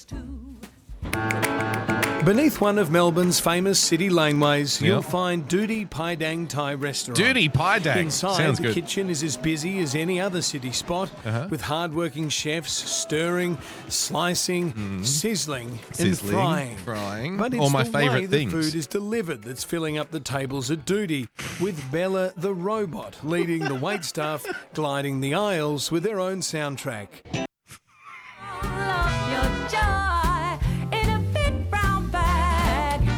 Here they come.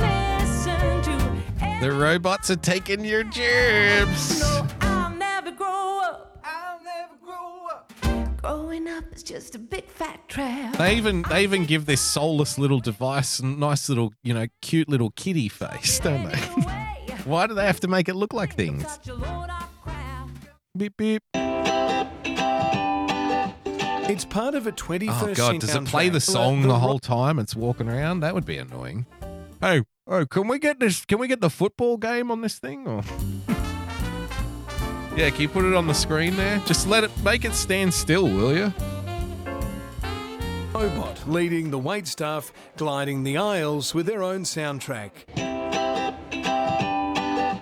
It's part of a twenty-first century ordering process that may represent the future of dining. The future of dining is robots bringing you food. Sounds fucking horrible, mate. Hey, look. Righto then, while we're at it, why don't we just have the robots fucking make the food as well? Why don't we do that?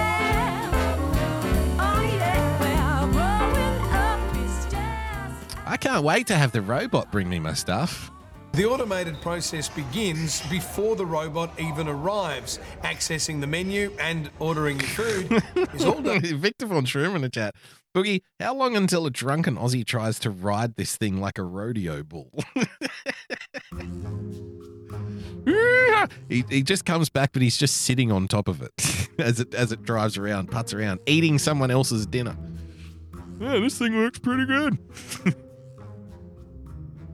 How many people will be just like fucking throwing shit at it? And kids, man, I mean, kids are going to be a nightmare. Their kids will be jumping in front of it and getting in its way. And God, I hope there's a lawsuit at some point. Maybe, maybe it runs over a little kitty finger or something, slices it off. That'd be fun. I'm sorry, I didn't mean to hurt you. Please don't kill me. With your smartphone. Okay, so you. The request then travels through cyberspace to the kitchen oh where the God. meals are prepared and loaded onto Bella. The table number is keyed in and off goes this programmed cyber server with a ten kilogram loading tray and sensor technology that avoids obstacles. And I mean, it's just, it's so great because we can avoid even more human contact with one another, isn't it? Like we can just become more and more isolated. We can become isolated now in public places like restaurants, where you will be there with other people around you, but you won't be there with them. You see what I'm, you see what I'm saying here? You'll be in your own kind of little bubble where you don't talk to anyone, you don't deal with anyone. You scan in, you scan in your Q R code when you get to the front door of the restaurant. You scan in the, the corresponding Q R code to the menu item you want, and then beep, beep, beep, a little robot brings you food. The, the money comes straight out of your account and it's logged against your social credit system. So, you know, if you uh, give the restaurant a good review, then you'll earn a couple of credit, a couple of X P points on Twitter, uh, which can be used for a discount on a strange Japanese soda next time you come back for a robot meal. See how it works? We're all about engagement and because, you know what? because we believe in engagement where people have never been so connected. That's why we want you sitting isolated and talking to robots when you come to our restaurant. We don't want you to have a connection to any real human being when you eat here. It's just between you, the food, and the machine. And the machine will tell you what to eat. Oh, giddy. And there it is. There it the is. It's so simple. Over. And right now, yep. I'm not complaining. I'm not complaining because I've got enjoy- no one to complain to. How do we get the robot's attention when it's kind of walking around? Like, what if you want another beer? Hey, what does it answer to? Or do I have to do I have to call it over with my iPhone? One, at some point, we are talking about a place in Melbourne. At some point, someone is just going to wander in off the street, pick up the robot and put it under their arm and walk away with it. Someone will steal it at some point. Because it's Melbourne. Someone will just go in there and, and pick it up off the floor and just walk out. Throw it in the back of a ute and put a blanket over it. And then off they go. Never to be seen again. The first of a few dishes to be delivered by... Becca in the chat, the Jetsons is coming true. I hope so, because if it's not the gesture, if it's not the Jetsons, then it's going to be like something far worse. It's going to be Demolition Man or Terminator or, you know, whichever dystopian, nightmarish future you can imagine. It's going to be one of them. I would much prefer the Jetsons because we can have, you know, robot maids and zip around to work. We can go to our job at Spacely Sprockets in our little space car. That'll be fun. There'll be moments. There's moments of family goodness in the Jetsons. So let's hope of all the dystopian futures that that's the one we end up in more than anything. God, let that be true. So we've got little Rosie here bringing the food. The robot, we sat down for a chat with Bella's boss. Sat down for a chat? Boone Lowe. Well, Boone, yes. Cheers, because your restaurant's back open and the whole hey. town's talking about He's it. He's very Thank excited. Boone explains that Bella came to him via a robotics company. I always wonder why they do that. So we sit, we've just sit down with Byrne. I think, is his name Byrne? Boone explains that Bella Boone, came... Boone, Byrne? I think it's Byrne. Okay, so... Here we are sitting down with Byrne, okay? Everyone say, hi, Byrne. Bernie? Is it Bernie? I'm guessing Bernie. Hi, Byrne. So we sit down with Byrne. He's like, hi, hello. And he's like, Byrne will explain to you that he's done this because, well, hang on, why didn't Byrne just explain, though? Why are you explaining for Byrne? It's like the classic bit in The Simpsons, right? He's like, just ask this scientician. Uh, he'll tell you that everybody needs to eat meat in order to survive. Hi, Byrne. We're here with Byrne, who created this place. Hi. Byrne will tell you that... Oh, really? Why didn't he just tell me, though? Why are you telling me? Over. And right now, I'm not complaining. I'm not complaining. As we enjoyed the first of a few dishes to be delivered by robot, we sat down for a chat with Bella's boss, Boone Lowe. Well, Boone, cheers. Boone. I think it's Boone. Your restaurant's back open and the whole town's talking about it. Foggy in the chat. We don't let the Asians talk. I think he's got a point. Very rarely do we let the Asians talk, unless they're one of the adorable ones like Sam Bang. Then he can he can do whatever he wants, but everyone else must be seen and not heard and working in some kind of accounting role. I think that's I think that's the way Australians deal with them, more or less. Boone explains that Bella came to him via a robotics company who were keen to trial the technology in Melbourne. How long has Bella been working for you? Three weeks approximately. Three Does she weeks. Ever ask for annual leave? No, she doesn't. Just electricity.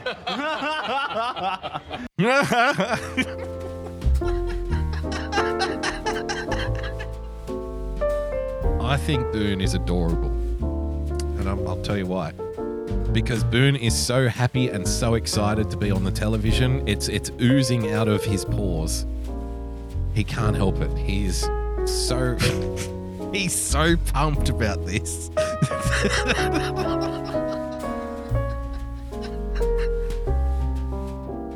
He is so excited to be there, and I, like, I can't take that away from him, you know? That would be like telling a kid that there's no Santa Claus. So I can't, I can't steal that innocence. He's, he's so excited to be there that these things are just coming out of his mouth and he doesn't even know why. And it's obvious. No, just electricity.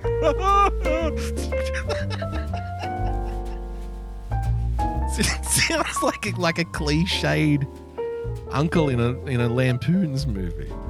Ah, the shitter is full. Do they take annual leave? Nope, just electricity. And I love him. Robotics company, who okay. are keen to trial the technology in Melbourne. How long has Bella been working for you? Three weeks, approximately. And does she ever ask for annual leave? No, she doesn't, just electricity. Fantastic. I love Boone. Good on him. Just charge me up. Good on him. Bella's get rid of those get rid of those worthless humans as quickly as possible. True Life can power the fifty-five kilogram robot for twenty-four hours, but Boone admits this wasn't something he'd considered really? until COVID changed his business forever. We used to operate from lunch to dinner seven days a week, and we find that being more and more difficult, not just finding people, but making it worthwhile for us. So this. I mean, he's, got, he's got a point. The, the wages fucking kill these people. Being helpful. Bella is leased for the margins are so small, you know, in restaurants and stuff. The every every dollar is fucking, you know, very carefully chased. It's ridiculous. Fifty and sixty dollars a day. Yeah, they're lucky if they're like they're lucky if they make money one day a week, and that one day a week has to cover all of the rest of the time. They work from um, six to the end of the night without complaint. Yeah, we don't know if they do. They might speak binary. Hey. Whatever language Bella might speak, the customers only have good things to say oh, about this things. Android attendant. Yeah. This is my first time yes. to experience the robot. Yeah, it's, it's very good and convenient. Convenient. And it- it's always convenient. Is it more convenient, though? Because now, in, instead of just sitting here and telling someone what I want, now I have to now I have to put the information into a fucking app in the restaurant. I've got to scan in, you know. It doesn't I don't think it is more. Con- Why does everyone keep telling me that this is so much more convenient when clearly it's not? Am I going fucking mad? No, it's the children who are wrong. Why do they keep trying to tell us that this is so much more convenient? I'm like, wait, more convenient than a human being just writing down what I want and bringing it to me? How is this more convenient? I didn't. I had to download the fucking app. had to had to show Grandma how to use her phone. She doesn't know what she's doing. She kept asking me to, to call the, the little Asian girl over to take our order. And I said, Mum, you can't say that. The robots might hear you. What robots? Oh, my God. Have you downloaded the app yet, Nana? What's an app? Not WhatsApp, you silly old bag.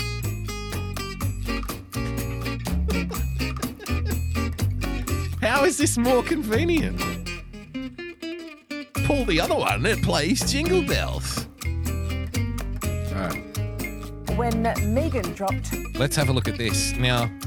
I haven't watched this. I have not seen one second of it. All I know is the title of it. And uh, unlike the previous video, this video has six thousand likes as opposed to the last one that had three hundred about the robot waiters. And this one is apparently about a woman who is horrified after checking the dash cam following a trip to the mechanic. So I wonder what the mechanics were saying about her. I mean, I don't wonder. I kind of know. I kind of know without seeing a second of footage.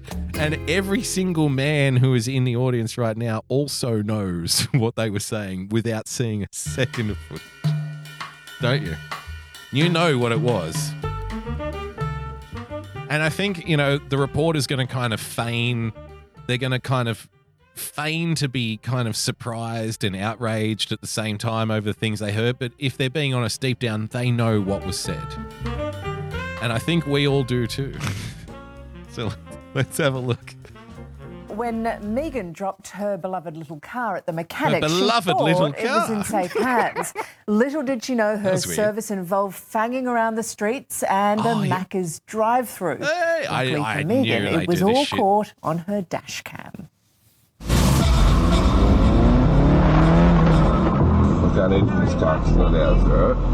It's, it's a disrespect to the vehicle and myself, you know. It's not yours to just play around and have fun with, you know. You've got no reason to even be doing that on a test drive. Is this what you do to all your clients' cars? Like, no, you just take them all as your own, and there's not even a point where... He is off his tits, this guy. Look at this. Look at... He is high as fuck. Oh, no. That's a shitty day, man.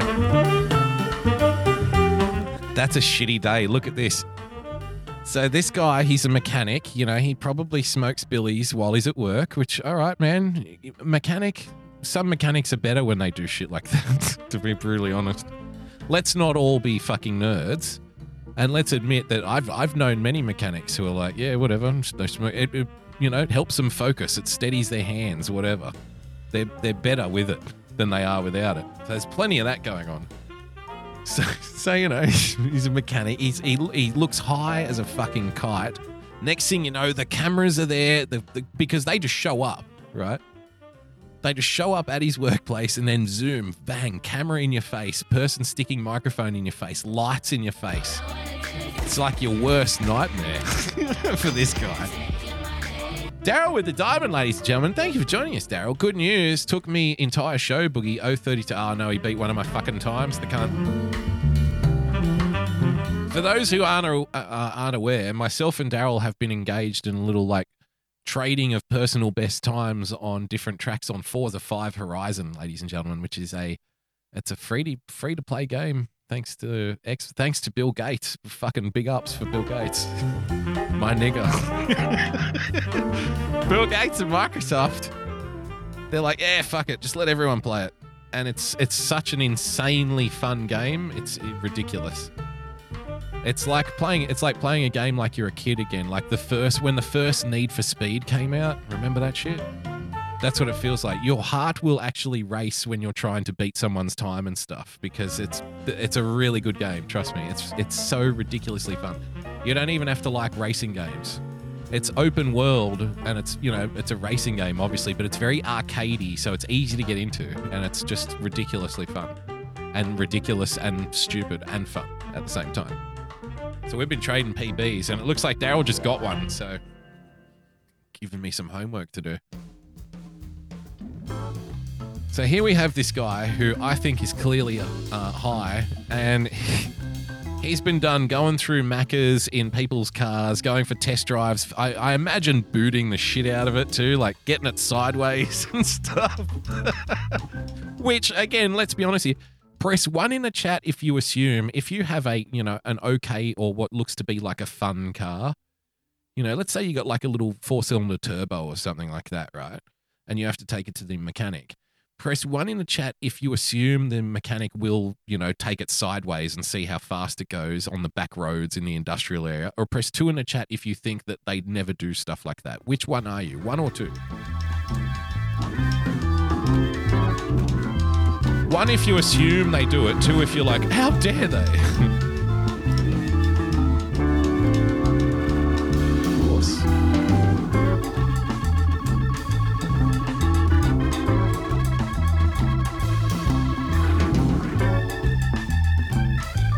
Of course. Look at this. You're all adults. You're all adults here. This is a very adult audience. Every, it's just wall-to-wall ones if you're listening to the podcast. Wall-to-wall ones. So everyone just assumes that the mechanic is going to take it for a fucking spin. And when I say spin, I mean spin. But hey, you know, just don't fuck anything. If you do fuck something, just fix it so I don't notice, okay? That's all we ask. That's all we ask. Cabaret has to be the spoiler too. Can somebody please ban Cabaret from the chat? I I liked that one hundred percent consensus, uh, consensus, and you fucking ruined it, Cabaret. You're a ruiner. You're worse than the Thanksgiving Day ruiner herself. I assume the worst about all mechanics. Well, then you're a one, mate. You're a one. not a two. I just got it. Then what are you voting for, dickface? You walked in and just voted. And then when I call you out on your vote, you're like, hey, I just got here. It's like, well, hang on, what'd you vote for then, fucker? Oh. Oh. So this mechanic, he's high as, high as a kite, everybody. Goofballs. And he's taking customers' cars for a run, for a little spin. And down to Macca's, get yourself a fucking Happy Meal, mate. Yeah, don't eat in the car, though. It's not ours, all right? We've got to treat it with respect. Out of the Macca's car park with a couple of Macca's trays under the back wheel, handbrake on. It's a front-wheel drive. Let's have a party. Out onto the street.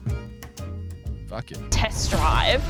Is this what you do to all your clients' cars? No, like you just take them all. As your own? Not at all. And it's not a great position to be doing an interview, is it? I mean, it doesn't look very comfortable, kind of half leaned. They got him at a really good time. He's half leaned over the driver's seat. He's smashed off his face, clearly. He's like, oh, not at all, man. Nah, nah, we don't do it all the time, you know? Like, nah, man, not at all. And there's even a point where you say to your child, oh, it's not ours, so just be careful. So you know what you're doing's wrong. No. No. This is a story about love and betrayal.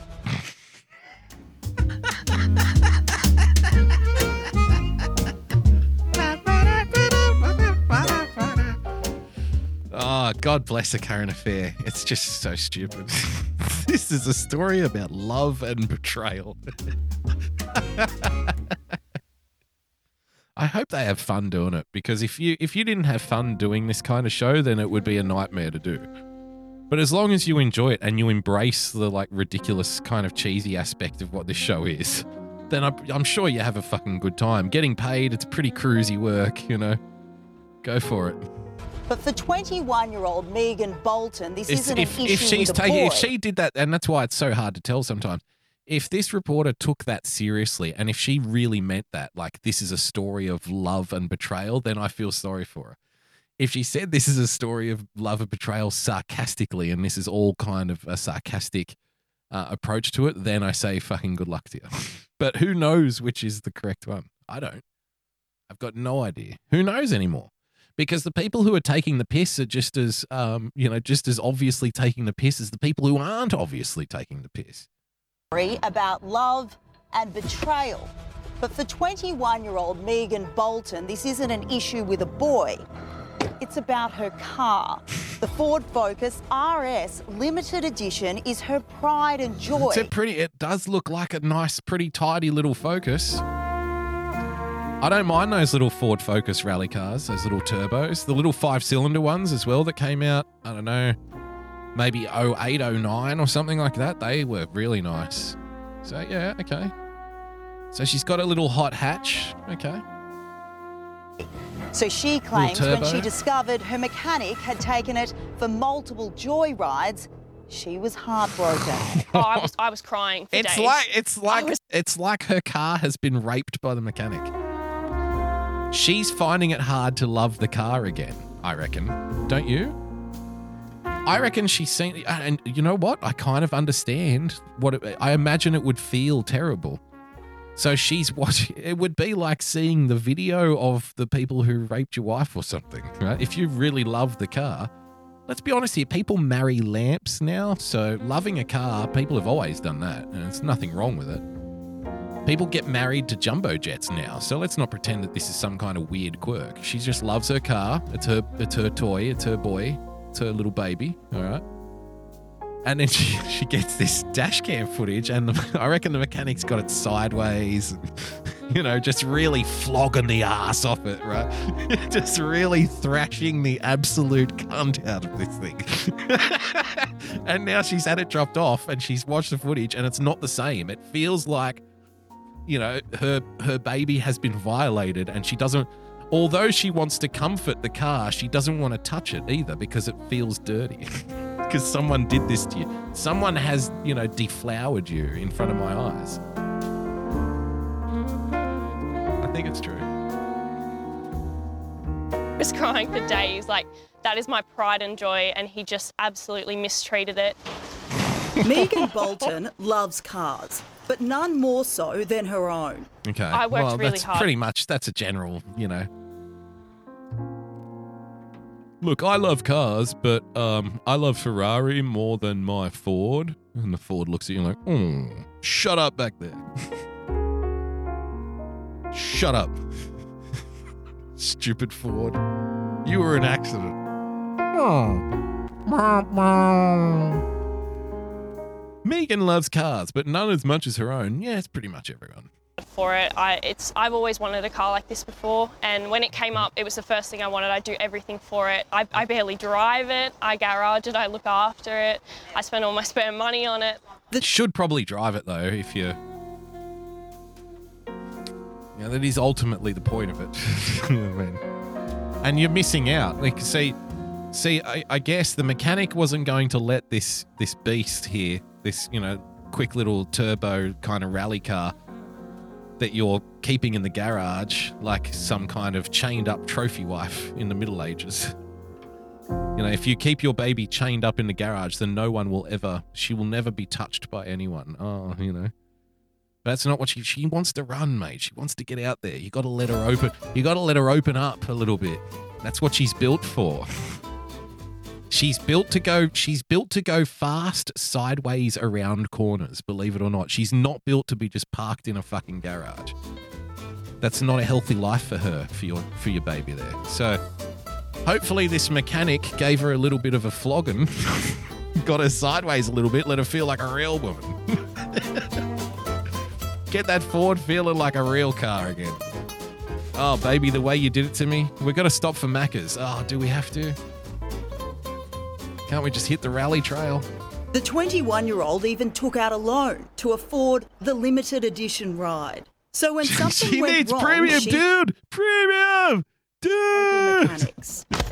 It was dropped there um, to have a temperature sensor fixed. Okay. Um, he was told that the part wasn't going to be coming in for quite some days. I went there on the Friday after it being dropped there on the Monday and was told the part wasn't still in. And it'll okay. be in on the following Monday. Oh, we've all heard, we've all heard that kind of a story, haven't we? We've all seen that happen. So we can sense already where this is going. I had that story once, man, because I I had my car. The car I had at the time was a pretty good kind of, uh, like it. I guess you could call it hot hatch, but it was. A, I'm not going to reveal what it was, but it was like a European, pretty expensive little fucking turbo little thing that used to go like the stink, mate. It was fucking quick. And, you know, I had to drop it off at the mechanics for something. And I got the same story. Oh, look, the part hasn't come in. And, you know, we can't, you know, until we get the new part, we can't even, like, move it. We just have to, ah, oh, right, okay, mate. I knew what they were doing. You know, the mechanics was in an industrial area and they had her sideways. I could tell, I could tell as soon as I got back in the driver's seat when I picked it up. I knew that they'd been in there fucking giving it a little flog. But I, it, for that car, it was... Again, it's like, you know, I've got the attitude of, hey, it's good for it, you know, every now and then to get the revs up because that's that's what it's built to do. It's built to go fast around corners. So, you know, God bless them, you know, as long as they didn't fuck anything and, you know, if they're any decent mechanic, and they should be, then they won't, you know, crunch gears or anything. They'll know what they're doing. They'll just appreciate, you know, having a little go around the block in a in a fast car, so... But now, if it was days and days and days and days and days, then all of a sudden you're starting to get into, you know, car affair territory. It does remind me of that Seinfeld episode where the guy took Jerry's car because he doesn't look after it. Putty. No, it wasn't Putty. It was Robert. Whoever Robert was, he played a cameo in Seinfeld before um, the Raymond show, right? No, I want you. I'll put her on the phone for you. It was a Saab. So I asked him if it was okay for me to leave it there over yeah. the weekend. Okay. Um, he said that that was fine, but I shouldn't be taking it home because it was going to break down again. It kept overheating. So when she picked it up the following Monday and checked the dash cam history, she was horrified. He took it home. Um, he left it parked in his driveway overnight, which is something I don't even do. Um, he took it through a McDonald's drive-through with his kid in the car.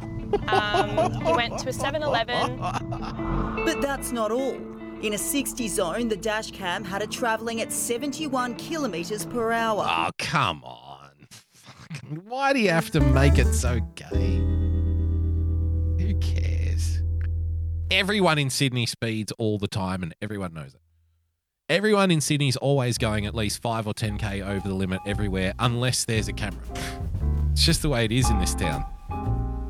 Sydney is a Sydney is a bitch to drive around because there's no politeness in Sydney. Anyone who's driven around Sydney for any amount, amount of time knows out there on the streets it's kill or be killed mentality. That's the way everyone approaches it. So no one's letting you in or anything. You have to force your way in. That's the way we we work here in this town. And it's always it's always obvious when you are from Sydney and you drive somewhere else in a different part of the country. And people are so forgiving and nice and leave plenty of space and let you in. And you're right up everyone's ass just as a natural kind of extension of your education driving-wise in the town. Yeah, you're aggressive and jumping in front of green light because that's just the way you have to drive in Sydney. Otherwise, you never get anywhere. So, oh no, he was doing seventy-one in a sixty zone. You don't say. That's pretty tame. Then, on a separate occasion, it gets up to ninety-three kilometres per hour. Giving it a test. That's all right. I understand that. On a back street. Yep. I, I expect them to do that. That's speeding. And, you know, he, he had his kid in the car at one point. Okay, sweetheart. So what? You bought this fucking, you bought this, what, two-litre turbo rally car, basically. This production rally car, you bought this two-litre turbo to just do sixty Ks an hour, to do twenty-five mile an hour, did you? Okay. You, you you could have bought a bicycle if that's what you wanted to do.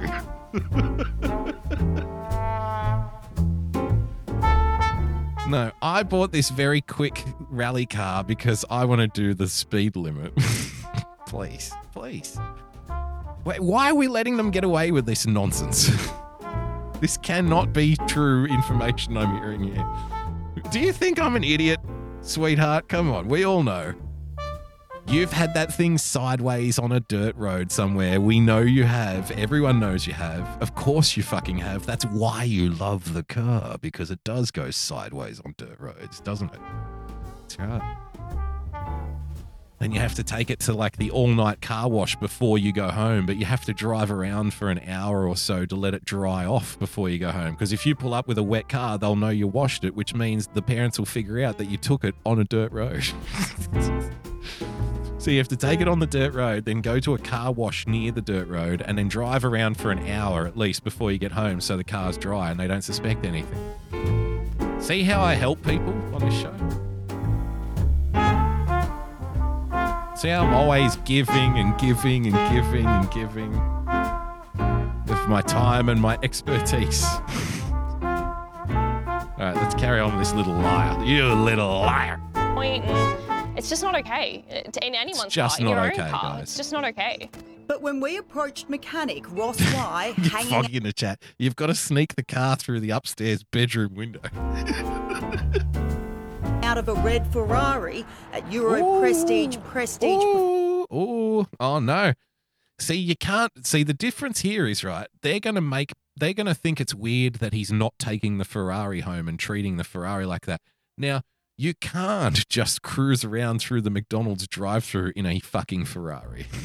Okay? You can't. And the reason is because everybody will know that you don't have a Ferrari. Everyone will know that there was a Ferrari at your workshop, right? So if you all of a sudden pull up with the Ferrari in your driveway at your house, everyone's going to know that it's not yours. Whereas a blue Ford Focus, nobody notices. It's just, it goes under the radar, you know? Victor, that is a shitty Ferrari. No, I don't know. It looks not, I, I like the old style looks like that, but I don't know if it's good or not.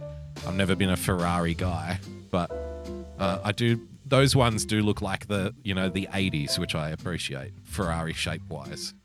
Them and like those big ugly Lamborghini Countaches and stuff. Those were the big boxy kind of eighties cars. I just love that style. So let's see what he's got to say for himself behind this Enzo here. Performance, there was apparently an explanation for everything. Because is that a Testarossa? She left it in your care, and we've got dash cam footage of you driving it around all weekend, taking your son to McDonald's. My daughter, but yeah. But why were you taking... My daughter, yeah. He corrected them. That's good.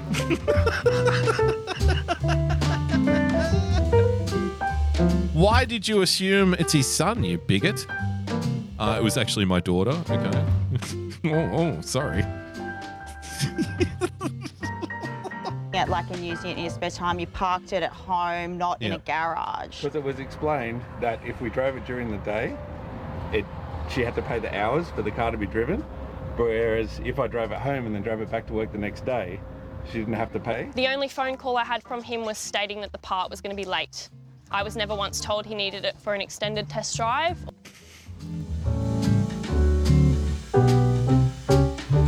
I, ki- I kind of believe her. I don't believe the guy. And the guy is high as fuck. Taking her car for a spin. She had no idea that was happening. Okay. Do you want to see the video?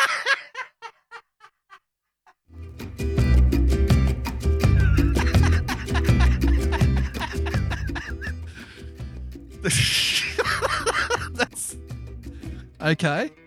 That's one way to answer that. Did you know that? She she she had no idea. She only had the one conversation with you. She had no idea that you were going to be taking it for a test drive. Okay. Cool story, bro.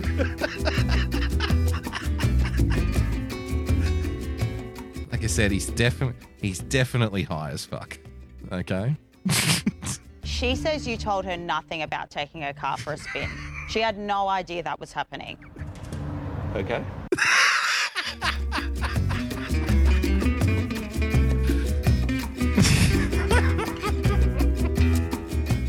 Okay. I love it. All right, he's won. Uh, he's won us back. We're back in the good books with this guy. We're taking the guy's side again. Fuck the chick. She didn't know what she's talking about. We've flip we've flip-flopped from each party in this story at least two or three times. Now we're back on the mechanic's side, okay? We like him again, okay? Whatever. Do you want to see the footage? Nah. I've got it right here. This is you taking off. So that's a sixty zone. That's just clocked seventy-one kays there. Okay. Okay. He's sticking.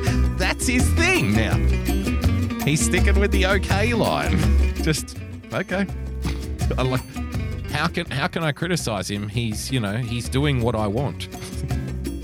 This is what we've advocated for, ladies and gentlemen. When someone comes up to you and they're being annoying and pushy, just go okay.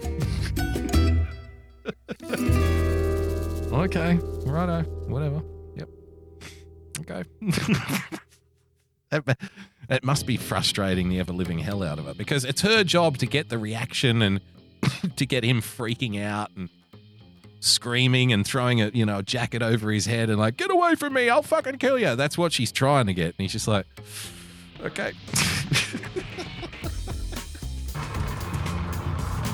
He's watching it. By an uncalibrated G P S. That's not. Oh, that. He's. Just... Did you hear that? He watched the footage. Go. This is you going seventy in a sixty zone. He watched the footage. Now listen to what he says. And that's just clocked seventy-one kays there. Okay. Okay. Like, that's going on, by an uncalibrated fair. G P S. That is an uncalibrated G P S. Okay. Whatever. Okay. Not my fault, bro. It's an uncalibrated G P S. What a fucking legend. That's not. Oh, there's you going through McDonald's. There's you going through like McDonald's. Like I just said, yeah, I was on my way to work. But, mate, this isn't your, like, it's not your car. Mate. But like I said, we got approval to drive this the car home. T- uh, no, mate, it's this is not your car, mate. Mate. See how pushy she's being? excuse me, love, can you not lean on the Ferrari, please? I plan on taking it home today. Get the fuck off. Go fuck yourself. uh, excuse me, ma'am, can you please get your filthy, disgusting jacket off this Ferrari? I want it to look good when I pull up in my fucking driveway after I get my Maccas, you cunt. Now, now get off my property.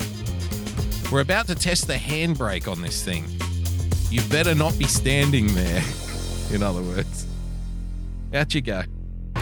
Oh, there's you going through McDonald's. Correct. Oh, McDonald's. Like I just said to you, I was on my mate. way to work. But, mate, this isn't mate. your, like, it's not this your isn't car. Your car, mate. But like I said, we've got to prove it to drive this the car home. This isn't a test drive.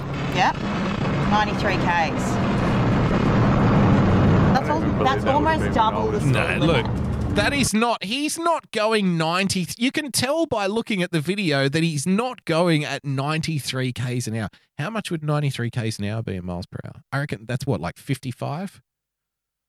The, he's not traveling at fifty-five mile an hour. Look at this shit. Yep, ninety-three kays. If he was... She must be really fucking dumb. She must be really dumb, this one. No, no, darling, if he was if he was going at fifty-five mile an hour, it, you would not clearly see the license plates of the fucking cars he's driving. Look at this. ninety-three kays.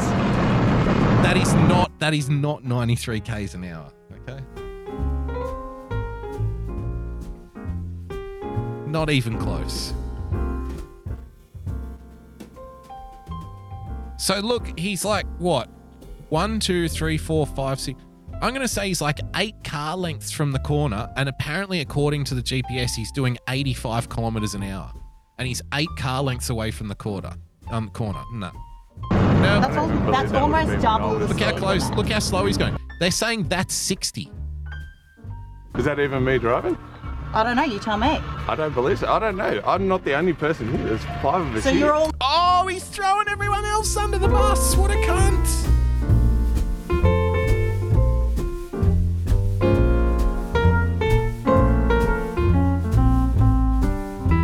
Hey, look, it's maybe it's not just me. You know, there's, there is five other people who work here. Oh. Well, that'll be easy to determine then. Let's just check the footage. How many of them drove it home, brother? Were you the only one? Ah, oh, well. Ah, oh, well. Close enough, I guess. Good. Nice try. Nice try, kiddo. Uh, exactly. Insignificant Rube in the chat. Damn it. Just when he had us. He had us on his team. Now we've got to flip back to the girl again. Now it's like, this son of a bitch. He, he mistreated your car. He fucked up your baby. He raped your Ford Focus. He can't be allowed to do that. Fuck this guy. All taking it for a spin. No. So you're not just taking no. it for a joyride because it's a cool car? Definitely not. Have you seen the cars that we work on here? Well, it could cl- be classified as a joyride because it's a pretty cool car, and at points it's you were speeding. Ford. It's a pretty cool car. Listen to it. Well, sir, it could be classified as a joyride because it's a pretty cool car. Am I going to... Or- Uh, am I going to argue with this fucking woman, you know, in the parking lot about how cool the car is? What's going on? Look at him sitting. Why is he still sitting? He needs to get up and talk to her face to face. Because right now she's kind of, she's got the, you know, the dominating position here. She's not letting you out of the car. So you're kind of just sitting there like an idiot. Um, hey, I didn't actually do nothing. Maybe it wasn't even me, you know? Get up and stand up and talk to her face to face. If she's going to start up and come up and, and, you know, start hurling shit at you, you may as well stand up and look at her in the eye. You go, oh, okay, is that what you think? All right, well, you're an idiot. Good luck with that. Anyway, you know, do whatever you got to do. Don't just sit there like a starstruck fucking idiot drooling in the car. Ford Focus. Can you see what I'm currently working on? Okay. I work on Ferraris, Porsches, Lamborghinis. I thought I trusted. So now he's dissing this girl's car.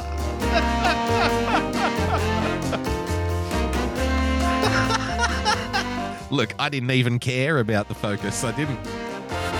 That's the equivalent of after, you know, after, like, say, a relationship breaks up, saying to yourself afterwards, look, I didn't even care about them in the first place. Do you see who I'm dating now? Do you see what I'm sitting in now? I'm sitting in a Ferrari, as if I'd ever get hard over that Ford Focus. As if I'd ever care about the Ford Focus. Look at what I'm look at what I'm working on here. I mean, clearly it was a joyride. It's a pretty cool car. He's like, I'm sitting in a Ferrari, you idiot. All right, he's won me back. He's won me back again. I like him again. Trusted him, I really did, and I felt absolutely betrayed, you know, absolutely to betrayed. Leave my car in the trust of someone and a company, and for him to go and make it his own and drive it the way he did. Like I said, I, I don't. It is a pretty nifty looking little Focus she's got there. I got, I love the black rims. I'm always a big fan of black rims. I didn't even drive it like that. At the end of the day, this is a story of he said, she said, but one thing's for sure: the dash cam doesn't lie. Would you like to apologise for what, what's transpired? I mean, like she's obviously that shocked. There's been a misunderstanding. I, like I said to you, we take pride in wanting to do the right thing here. There you have it. He took pride. He took pride all the way to the McDonald's drive-through, which, like I like I said before, most of us are adults here. I think that's what we expect. But with that, ladies and gentlemen, I'm going to get the flock out of here. So thank you to everyone who contributed tonight. Uh, thank you for joining us. Thank you for sharing the show out. Don't forget to follow our friends. Some coming up, Ration Times, Coffee Talk with Sandra will be around. I think everyone's favourite lover of French pussy, Mersh, will be doing something. Uh, Victor Von Shroom back on Sunday. Winning T V with Phil D'Angelo. You got the Rice Man. Who else you got? Um, got Major Tom and Joy Pesci and the Sunday Night Shit Show over the weekend as well, ladies and gentlemen. And don't forget about all of our weekday friendos too. So thank you for joining us. If you missed the starting block last night, we had fun talking about uh, Chevy Chase, eighties movies. Uh, it was a good time. So if you want to check that out, at the starting block on Twitter, myself and Greeno talking, wasting ninety minutes of your time for that podcast. So check it out if you do. And until next week, ladies and gentlemen, till I see you again. Friday night. Stay calm, stay rational. God bless. We'll see you soon. Bye-bye.